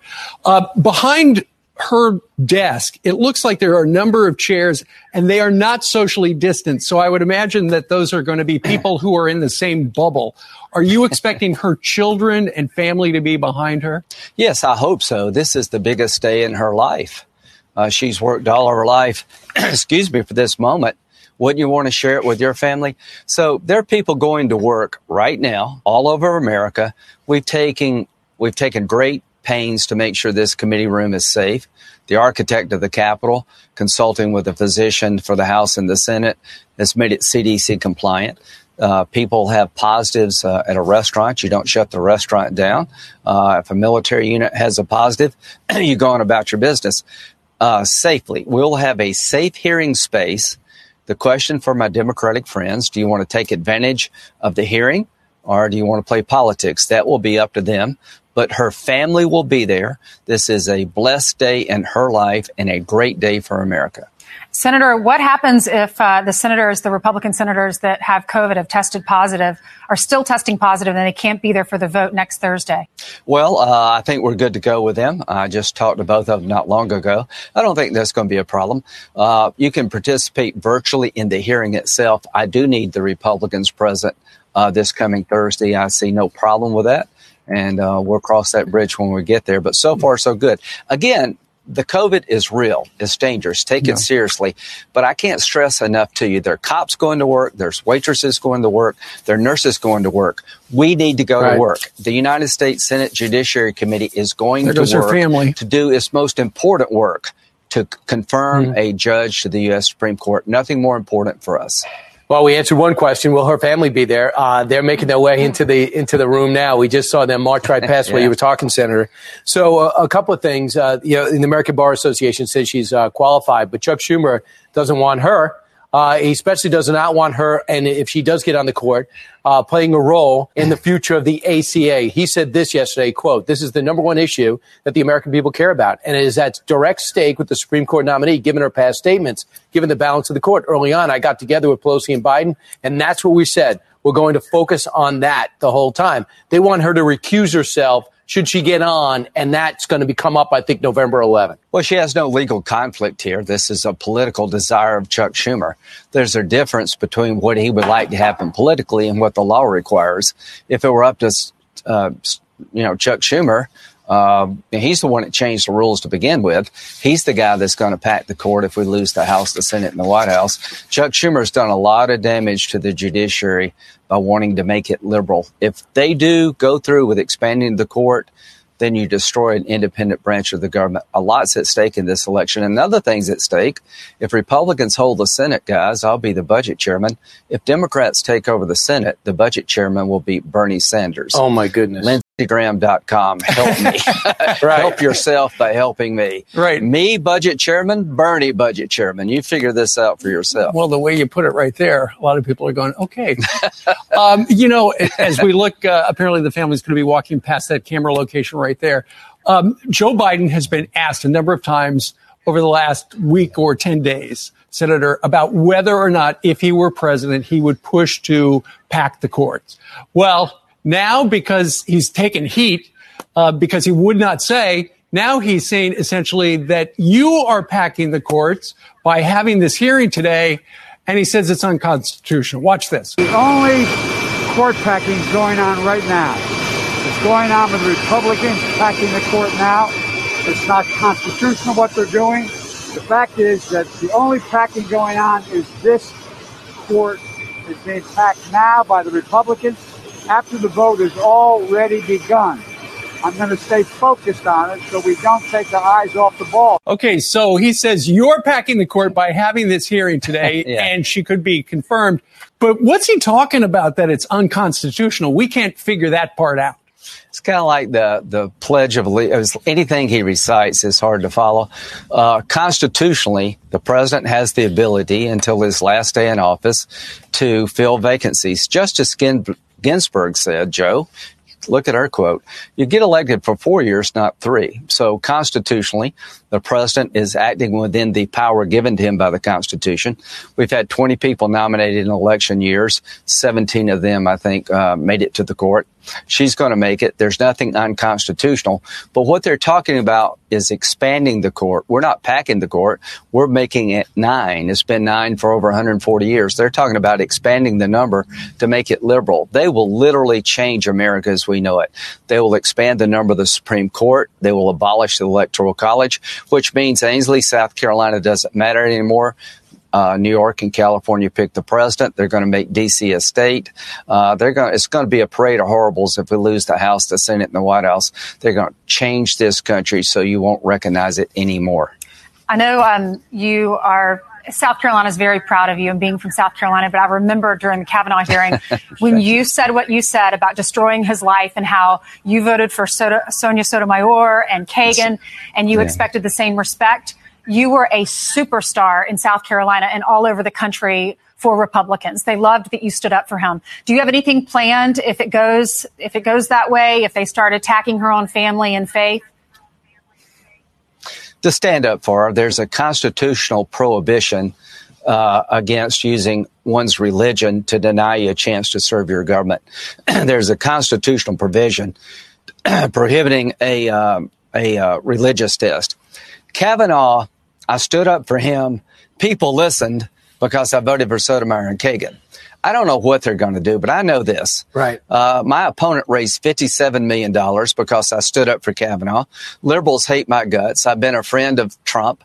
No worse sin in the liberal world than to try to help Trump. They're trying to buy South Carolina.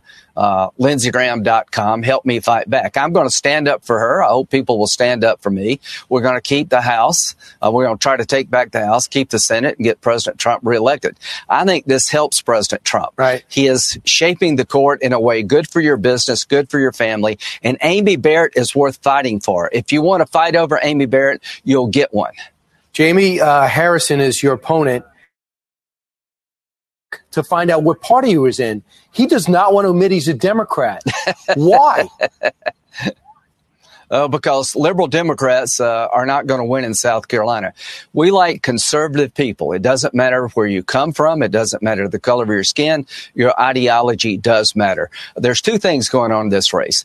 Is payback for Kavanaugh when I derailed their plans to destroy his life to keep the seat open, uh, and it's punishment for helping Trump. Most of the money, 90 something percent, is coming from out of the state. Every liberal in the country wants to take me out. He hasn't run one ad admitting he's a Democrat. He says it's not really about Republican and Democrat. Well, it really is. If we lose the Senate, Bernie Sanders writes the nation's budget and vows socialist. If we keep the Senate, I'm the budget chairman. He's very liberal. He's the associate chairman of the National Democratic Party on their pay, on their payroll. He was the former party chairman of South Carolina. Do you do, do you believe for one minute he doesn't buy into their agenda of uh, changing the number on the court, making DC a state, abolishing the electoral college? It goes on and on and on. He's with them. 57 million is an all-time record for a Senate race. All-time Yeah, record. right. Beat Beto O'Rourke's all-time record. He had 36 million. right. That's uh, it's nice to be. Uh, it's nice to get get some attention, Senator. Right? right? They're trying to buy South Carolina. Ainsley's from South Carolina. Our state is not for sale. There's no amount of money you can print to convince South Carolinians to buy in to the most radical agenda the Democratic Party's pushed in the history of the Democratic Party. AOC endorsed him last week. The Green New Deal, Medicare for all, expanding the Supreme Court, uh, abolishing the Electoral College, making DC a state. All of these things are terrible for South Carolina, terrible for the country. This is, there's not enough money to flip this state. I do need to fight back. I need to be able to explain to people the differences. LindseyGraham.com. If you want to Right. help me, uh, help me by going to my website. If you have another show coming up in 20 Yeah. minutes, so we got to You've let got you a go. place to go, so- yeah, I gotta go. Go head over to room number go. 216 in the Hart Senate office building. Thank you so much for head joining us. over there. And as you could see, he was thumping his campaign, and that was for a reason. Now, for those of you that are in his district and you're his constituents, I would urge you to vote for him because we do need him. And one will say, What are you nuts? Don't worry. The work starts after. Okay. When this election is over, that's when the real work starts. Okay. Now, about useful idiots. So there's a lot of people out there that are are fake. You know that they're fake. They're not about the movement. They're not about freedom. We don't need free things. We want to just be free people, right? That's the thing. But a lot of them have jumped onto this movement and President Trump knows that too. He retweets them. He his people will even, you know, promote things they've done. Videos, movies, letters, actions, committees, hearings, you know, the grandstanding. Look, I'm with Trump. Look, I'm going to expose this, right? The reason is because they're useful idiots. Down to the core, we know that the thing that makes them go, hmm, and move their butts is money, money, money. And as long as they're getting money, money, money, then they're okay with uh, doing whatever. And this is why they don't have money. I'll explain. So you're in, you infiltrate the Trump campaign. I'm just giving an example, true example with no names. You infiltrate the Trump campaign. You run around with the campaign. I don't know. You're like hustling by coffees and McDonald's, whatever, you know, stuff like that. And then you're just like constantly, you know, uh, maybe you wrote a couple books. Maybe you did a couple things. Maybe you're, uh, putting out some smart tweets. Maybe you're gaining some, you know, traction. And then suddenly you get a job at, you know, you get slotted into a media corporation and then you're like talking and you're just like, yeah. Even though you may have, you know, um, engaged in a lot of uh, psyop warfare, like I don't know, pull out signs that say like "rape Melania." Now, useful, useful, useful for the movement, and you have to use them. These are the people that you use until it's done. Then you take them out. Then you teach them that doing things like Millie said, a good shepherd lays his life down for his sheep. And you know, uh, and I speak from experience on this. The minute you stop, you know, worrying about, well, what's going to happen to me? I still, you know, basic things. I still need water. I still need electricity. I still need a house. I still need to eat. And I'm doing this and I'm being attacked by evil. The minute you stop thinking and saying, well, if, if it's meant to be, it's meant to be. If I'm doing it wrong, then I will be punished. If I'm doing it right, then I will have just what I need. If all of us thought that and believed that, we would all be successful. We would all be happy. I mean, I believed it and I, you know, there's not one day that I, I don't have my coffee or that I don't have a roof over my head. Whereas before, every time I mitigated, oh, let me make sure this, make sure that, it didn't work. And every time I would try to, you know, maneuver around the constructs that, you know, evil creates, I would find roadblocks. Instead, you say, fuck it. I'm all in for good and it's going to work out because it's for good. And if all of us did that and said, fuck it, I'm doing this because it's the good, it's for good. And it's not going to benefit me. It's going to benefit someone else. And it, it- you know, per, per se, because it benefits all of us. benefits our children. Remember today, the confirmation hearing. Justice Barrett's going to be around when your grandkids are having kids. Okay. She's going to be here. And if all of us realize that wars are won without going to war, that happiness is achieved when other people are happy, that good prevails when everything you do is for good, and that there is an abundance that you have no idea. It comes out of nowhere. Out of nowhere, it comes when you most need it, only because it's for the good if you're putting out positive, positive, you want positive, positive, you want everyone to succeed. You want everyone to be uplifted. You want everyone to go forward. You want everyone to be free. You want everyone to be respected.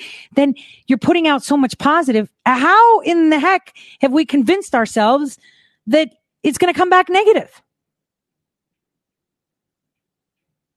It doesn't.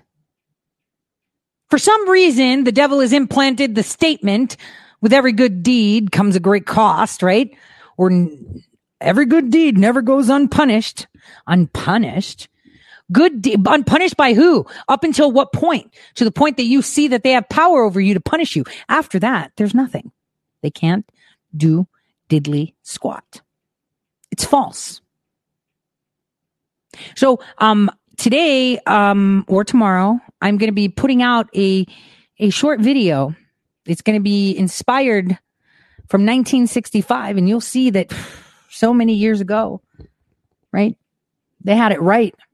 So many years ago. How many years is that, guys? Think about it. That's like 20 years, right? 30 years. Wow. Are you kidding?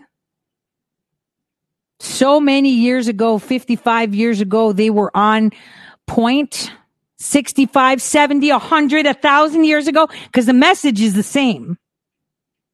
But we're going to reference one person that put out the message in 1965. And we're just going to adjust it for this time period. It's pretty interesting. we say history repeats itself. Well, history is only a depiction of your future, ergo, repeats itself but it's your job to not make it happen again. It was uh yesterday we had an Amazon Prime member because you know if you're Amazon Prime you can watch movies. We watched this movie that's like B rated kind of and the end of the movie was like the good part, right? The the middle part, you know, it had some actors that I liked, right? But at the end it was pretty much like you know, you have the opportunity to go back with what you know, would you do it different? And how would you do it different? Right. And so it was, it was very interesting. It was the last, you know, 10, 15 minutes of that whole film were the ones that, that resonated the truth and that you can see the future. Ergo, you can fix it. past is the past. But if you can peek into the future and see it, why wouldn't you fix it? Why would you not apply the knowledge that you know of the future to your present to ensure to avoid it? That is what's happening here. I mean, this happens all the time. And I, I believe that most of you are starting to see it.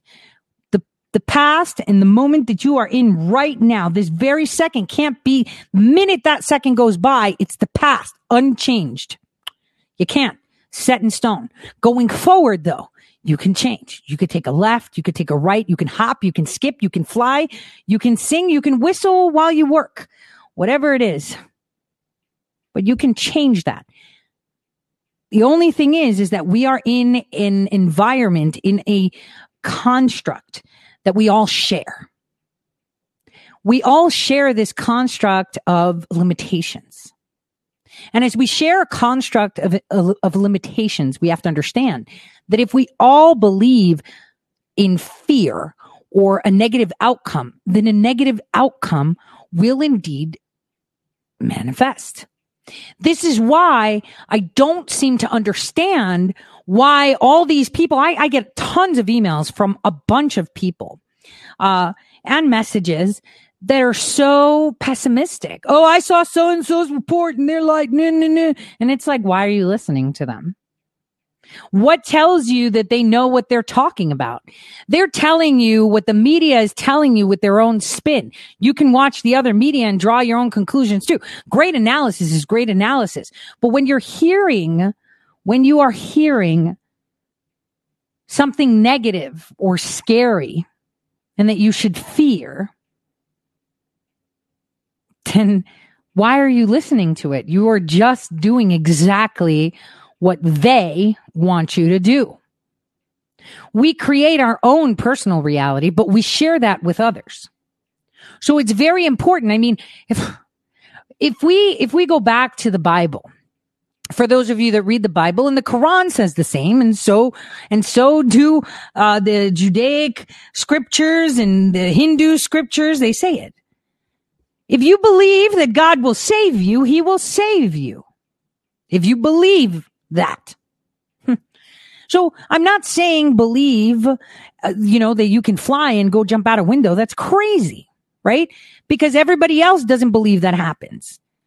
I'm saying that what we can see is, is that we are all empowered right now and we are driving the narrative. We are in control. They have never been in control. We have just allowed them to take the wheel. And the amount of attacks that are coming against our president, against ourselves, the silencing on social media. Uh, people are like, I'm losing all these followers. I haven't lost followers on Twitter. Um, you know, this is like what number five, but it's, it's, you can see some things that are happening that are different. You are starting to see it. You are starting to see it. What is important? What's important is that your neighbor is happy. What is, what's important is, is that your neighbor has, you know, hot running water, that they have food. What's important to those Armenian people right now that we're running so that the children do not see carnage and war? Those are things that we should all be paying attention to. Well, our neighbors. And so our duty is to make sure that everyone goes and votes. You know, I was actually talking to Millie, who has grounded me these days because I've been so upset. And like I said, I think that's the human side of me that has this ego and I'm not shy to, you know, admit it where I get really, really upset. You know, I was, uh, you know, like I said, no messages and DMs are hidden from plain sight, but, um, I was privy to some, some communications of someone referring um, saying, "Oh no, no, no, it can't be. She's this, this, this, this, this." Uh, you know, and uh, you know, ego, of course. What do you mean? What the shoe doesn't fit on me? Shit, I made that shoe. I'm freaking Cinderella. You know, that was my ego coming out, and it's not the good one. You know, it's not, that's the little black hat of me coming out, you know, demanding that someone pat me on the back. And I hate it when it comes out you know, uh, you know, that, that side of me comes out. I loathe it. I, I, I hate the word hate. Loathe is better. I loathe it. But it came out. And that's because that's the war against me, right? The war against me is like, all right, so now we can't touch you because you really don't care. So we're going to hurt you where it hurts. We're going to attack you. And even though it wasn't in a public sphere and it was within a circle, you know, I, I, it hurts because this is an influential circle and influential just on social media. They think they're gods, but the, and that's what sucks. It's like, why am I saying that? See, I shouldn't be saying that. I, I, I try to re-educate myself. I shouldn't be saying that, but, um, you know, I want to just pop in and say, see, I can see everything. I've got flies everywhere. I, and I also mentioned flies yesterday on, in the movie. I don't know if anybody caught it because, um, but anyway, all of us have that problem. We all want to feel like, um, like someone's watching and, and, and we shouldn't. Okay. We shouldn't. Uh, for people like me that had huge evil egos, um, you know, and considering the loss, like say, for example, you know, you are a car mechanic, right? And you, um, a car breaks down in the middle of the road and you help this little uh, old lady, you fix it and you lose a finger in the process. And then, you know, nobody says, well, wow, you know, you lost your finger doing it.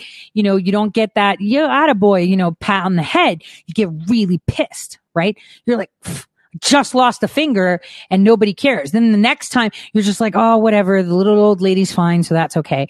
Next day you do it again. You lose another finger till you have no hands and still no one's like petting you. And, and I understand it because, and, and this is just an example, right? But we, one finger may be nothing to some, to others it may be a lot. One this may be nothing to some, but it may be a lot to others. It's important for us to remember that um, all of us are are connected and that we all keep each other where we need to be. And the trials and tribulations that we go through are all our own cross to bear.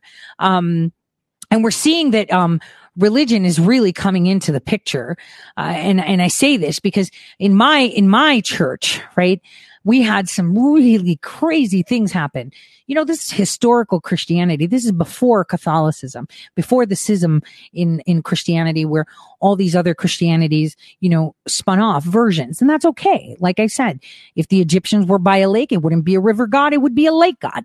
You know, everyone interprets God to their own eyes. Well, um, Metropolitan Timothy of um, Bostra in Jerusalem um, is discussing globalization issues because we see now the Pope created a prayer that was very um, a prayer that Muslims will repeat and Judaists will repeat, and it's kind of like a common prayer, which is really weird. And uh, I saw that change in my church, which is supposed to be the historical Christian, like the first Christian church ever built, right? Um, the Orthodox church, which means Orthodox by the word, right? Straight from the word. You know, President Trump for the first time recognized Greek Independence Day and signed a document. So the representative of the Greek church in the United States, Demetrios, uh, you know, praised him for that. Dude, three days later, he was fired. And they brought in this other priest who decided that we're shutting down the churches, who decided we're not allowed to have communion from the same spoon. And it's like we've been through plagues for over 2000 years, wars and churches never shut down. You know, it's, it's very strong uh, on a belief to those. And here we have it panning out. And there is a call from the center church in Jerusalem saying that globalization is aimed at the unions of people, mutual acquaintance and cooperation for peaceful coexistence. And we would like to believe, right, that helping weaker people, um, has to be done, right? And theoretically, it sounds positive and commendable, right? But in the name of this globalization, he says, indirectly or at the instigation of internal legislation, peoples are called upon to renounce their national and cultural traditions, to revise historical events, and most importantly, to renew religious values and beliefs for the sake of the peaceful coexistence of various peoples in every country around the world. This is, this is what globalization is doing. He's pointing it out that in order to have this dystopia or utopia as they push it, you have to renounce uh, your culture, your past, history. You have to rewrite it to make it peaceful. You have to create one religion. The Pope is doing that already. The Pope is literally doing that already. He signed that declaration. It was supposed to be the end of September. He just did it this past week, which was incredible. And he said, among the proponents of globalization, we find not a few spiritual leaders who believe that compromise with the new order of things is useful and who diminish religious traditions, especially in countries with traditionally Christian population. The followers of other religions are unshakable in their faith and do not assimilate much in traditionally Christian countries. In such circumstances, Christians become disillusioned with their faith, causing, causing them to withdraw from the living fount of the preaching of the gospel. Thus, churches become empty and they cease to be houses of prayer and worship, at best retaining only historical and cultural value, and at most real estate value, which can be realized through the rent, as we often see in our times in the West. Church buildings are used as residential buildings and cultural centers or are rented to representatives of other religions. But let's look at what the church says about globalization.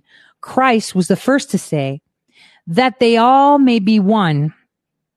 This is the unification of the whole world in the name of Jesus Christ, who worked salvation, not just on earth, but in eternity, when he led all of those who awaited him from Hades to paradise, union in the spirit of his church, where true love, care for one another, solidarity between all peoples, and peace, justice, and equality will prevail.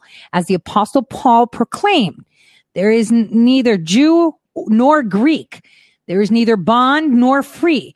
There is neither male nor female, for ye all are one in Christ Jesus. So freedom of the spirit in Christ and mutual respect between peoples does not imply the forced submission that is accepted in the principles of the new order of things. Remember, this is about the new order. They're constantly saying the new order. We heard Australia say with this new world order. I mean, the, the, the crown is flexing in Australia, obviously, because that was their prison island, right? Australia. So you, you must understand that our religion is under attack too.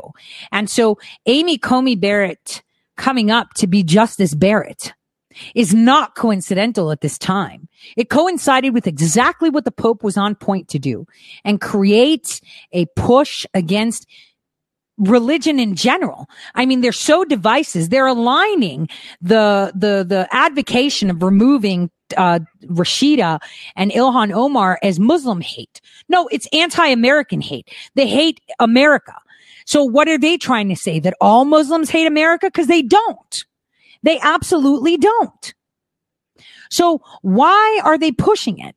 That's the problem.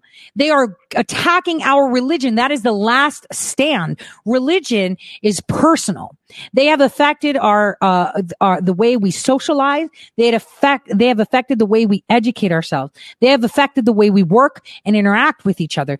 They are able to control that. But what they can't control is your spiritual self. And this is what they're doing now. This is the importance of it. The importance of it. And it's all happening at the same time. Like I said, is it coincidental that she's going up now with the Catholic Church pushing a new common prayer amongst all religions?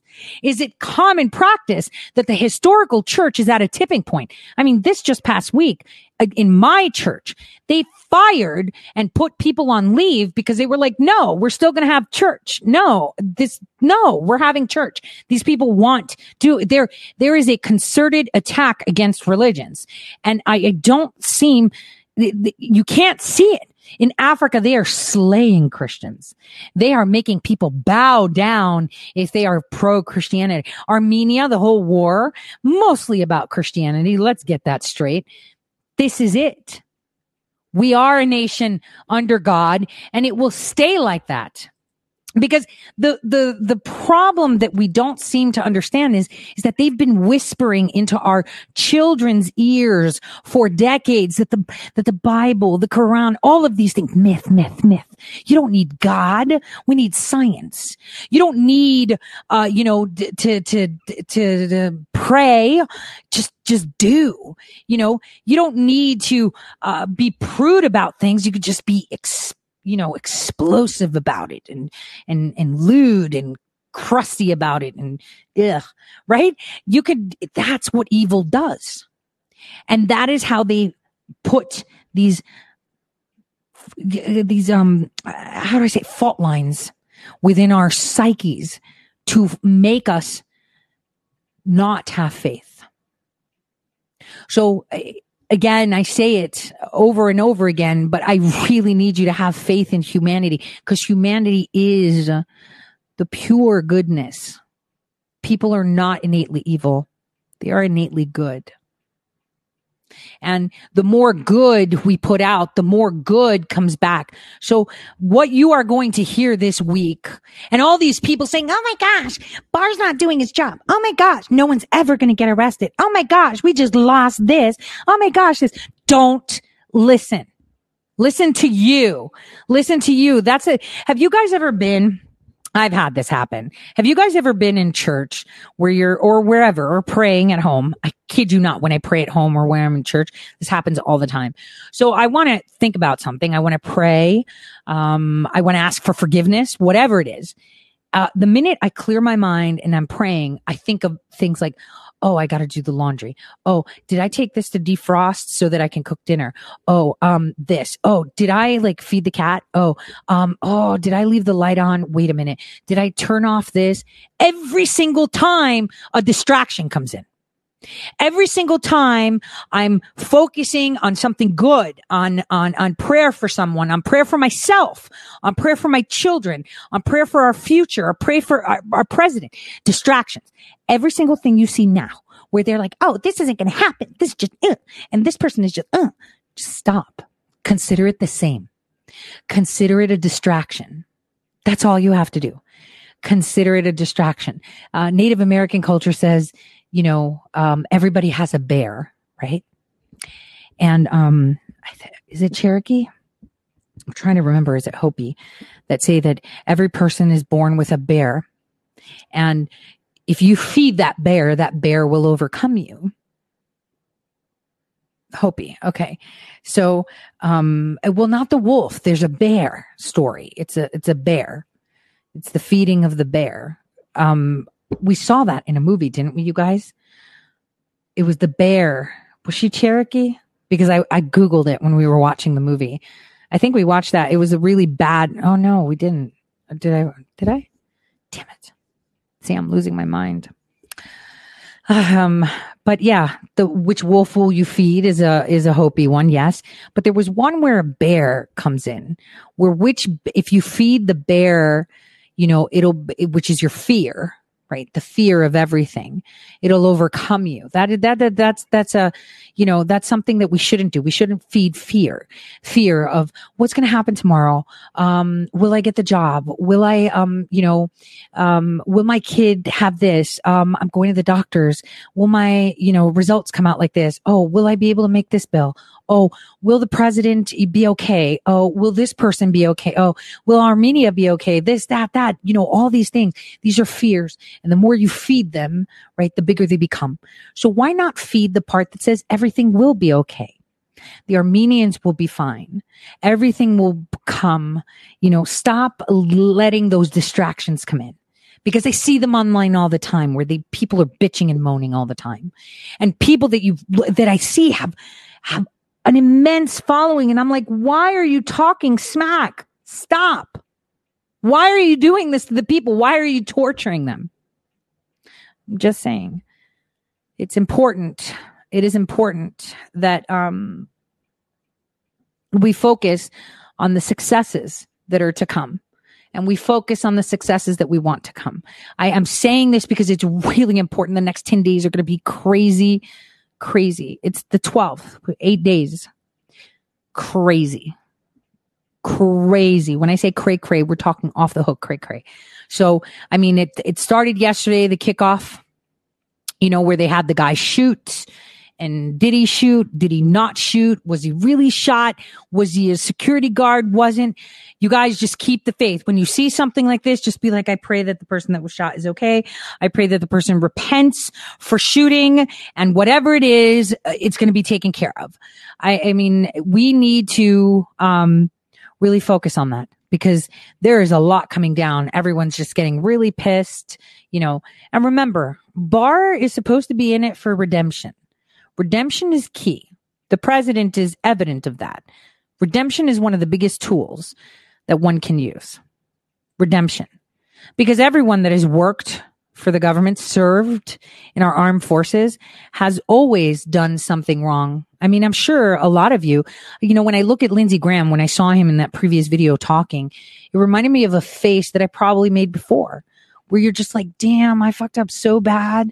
And it's like, I want to say I fucked up, but if I say that I fucked up, I'm going to get killed or I'm going to be crucified for it. And I shouldn't say it. And it's like, dude, just do it.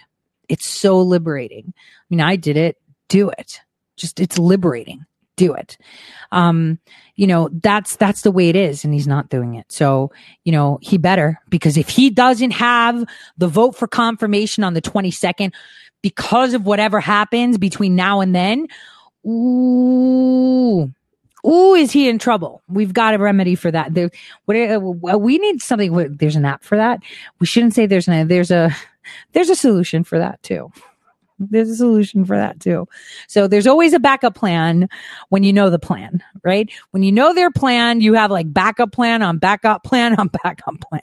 So the only thing you need to do right now is pray because, you know, we have to use game theory completely. And I've said, I love my game theory, right?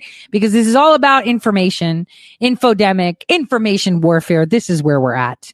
And yeah, there's a timeline for that. There we go. That's it. We got a really good timeline for that. So, you know, this is an information war. This is an infodemic. We are, we have been living in one of the longest pandemics of information for decades. And so now is where it comes we are all here together, unified, all people, not just for ourselves, but for people that can't speak and for people like those insane liberals that scream and cry and foam at the mouth for them too, because they are screeching. They are in so much pain. So remember that. Um, on that note, I'm going to play that video that I found um, of this guy that does the land of confusion all by himself. It is such an awesome video. I had never seen one guy do that whole song by himself before. Um, so we're gonna, I'm gonna play that as we end this show. And, um, like I said, we're going to, um, we're going to see a lot happening and, um, it's to be for the greater good. And hold on to your seats for Showergate too. I'm just saying, just a hint, hint, um, hint, hint, hint. Um, so here we go. I want to wish you guys a fabulous evening. Um, I will be uploading um, Amy um, Justice Barrett's confirmation hearing part two as well. Um, I'm uploading part one now on YouTube so that we have it. Um, if you're not following me on Rumble, please do. That's where I will archive all my videos. Um, I'm trying to do that slowly while I'm getting, uh, it's a no, um, what is it? No banning platform. I mean, Nunes is in on it and, um, Dan Bongino. So uh, no banning there. So I'm going to be putting all my videos there. Make sure to rumble for me. Um, on that note, God bless everyone. I will see you tomorrow. Same time, same place, 12 to 2. God bless.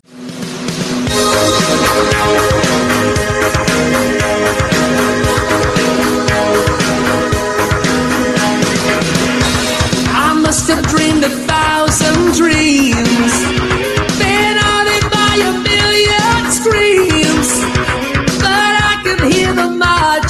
feet. They're moving into the streets. Now, did you read the news today? They say the danger's coming.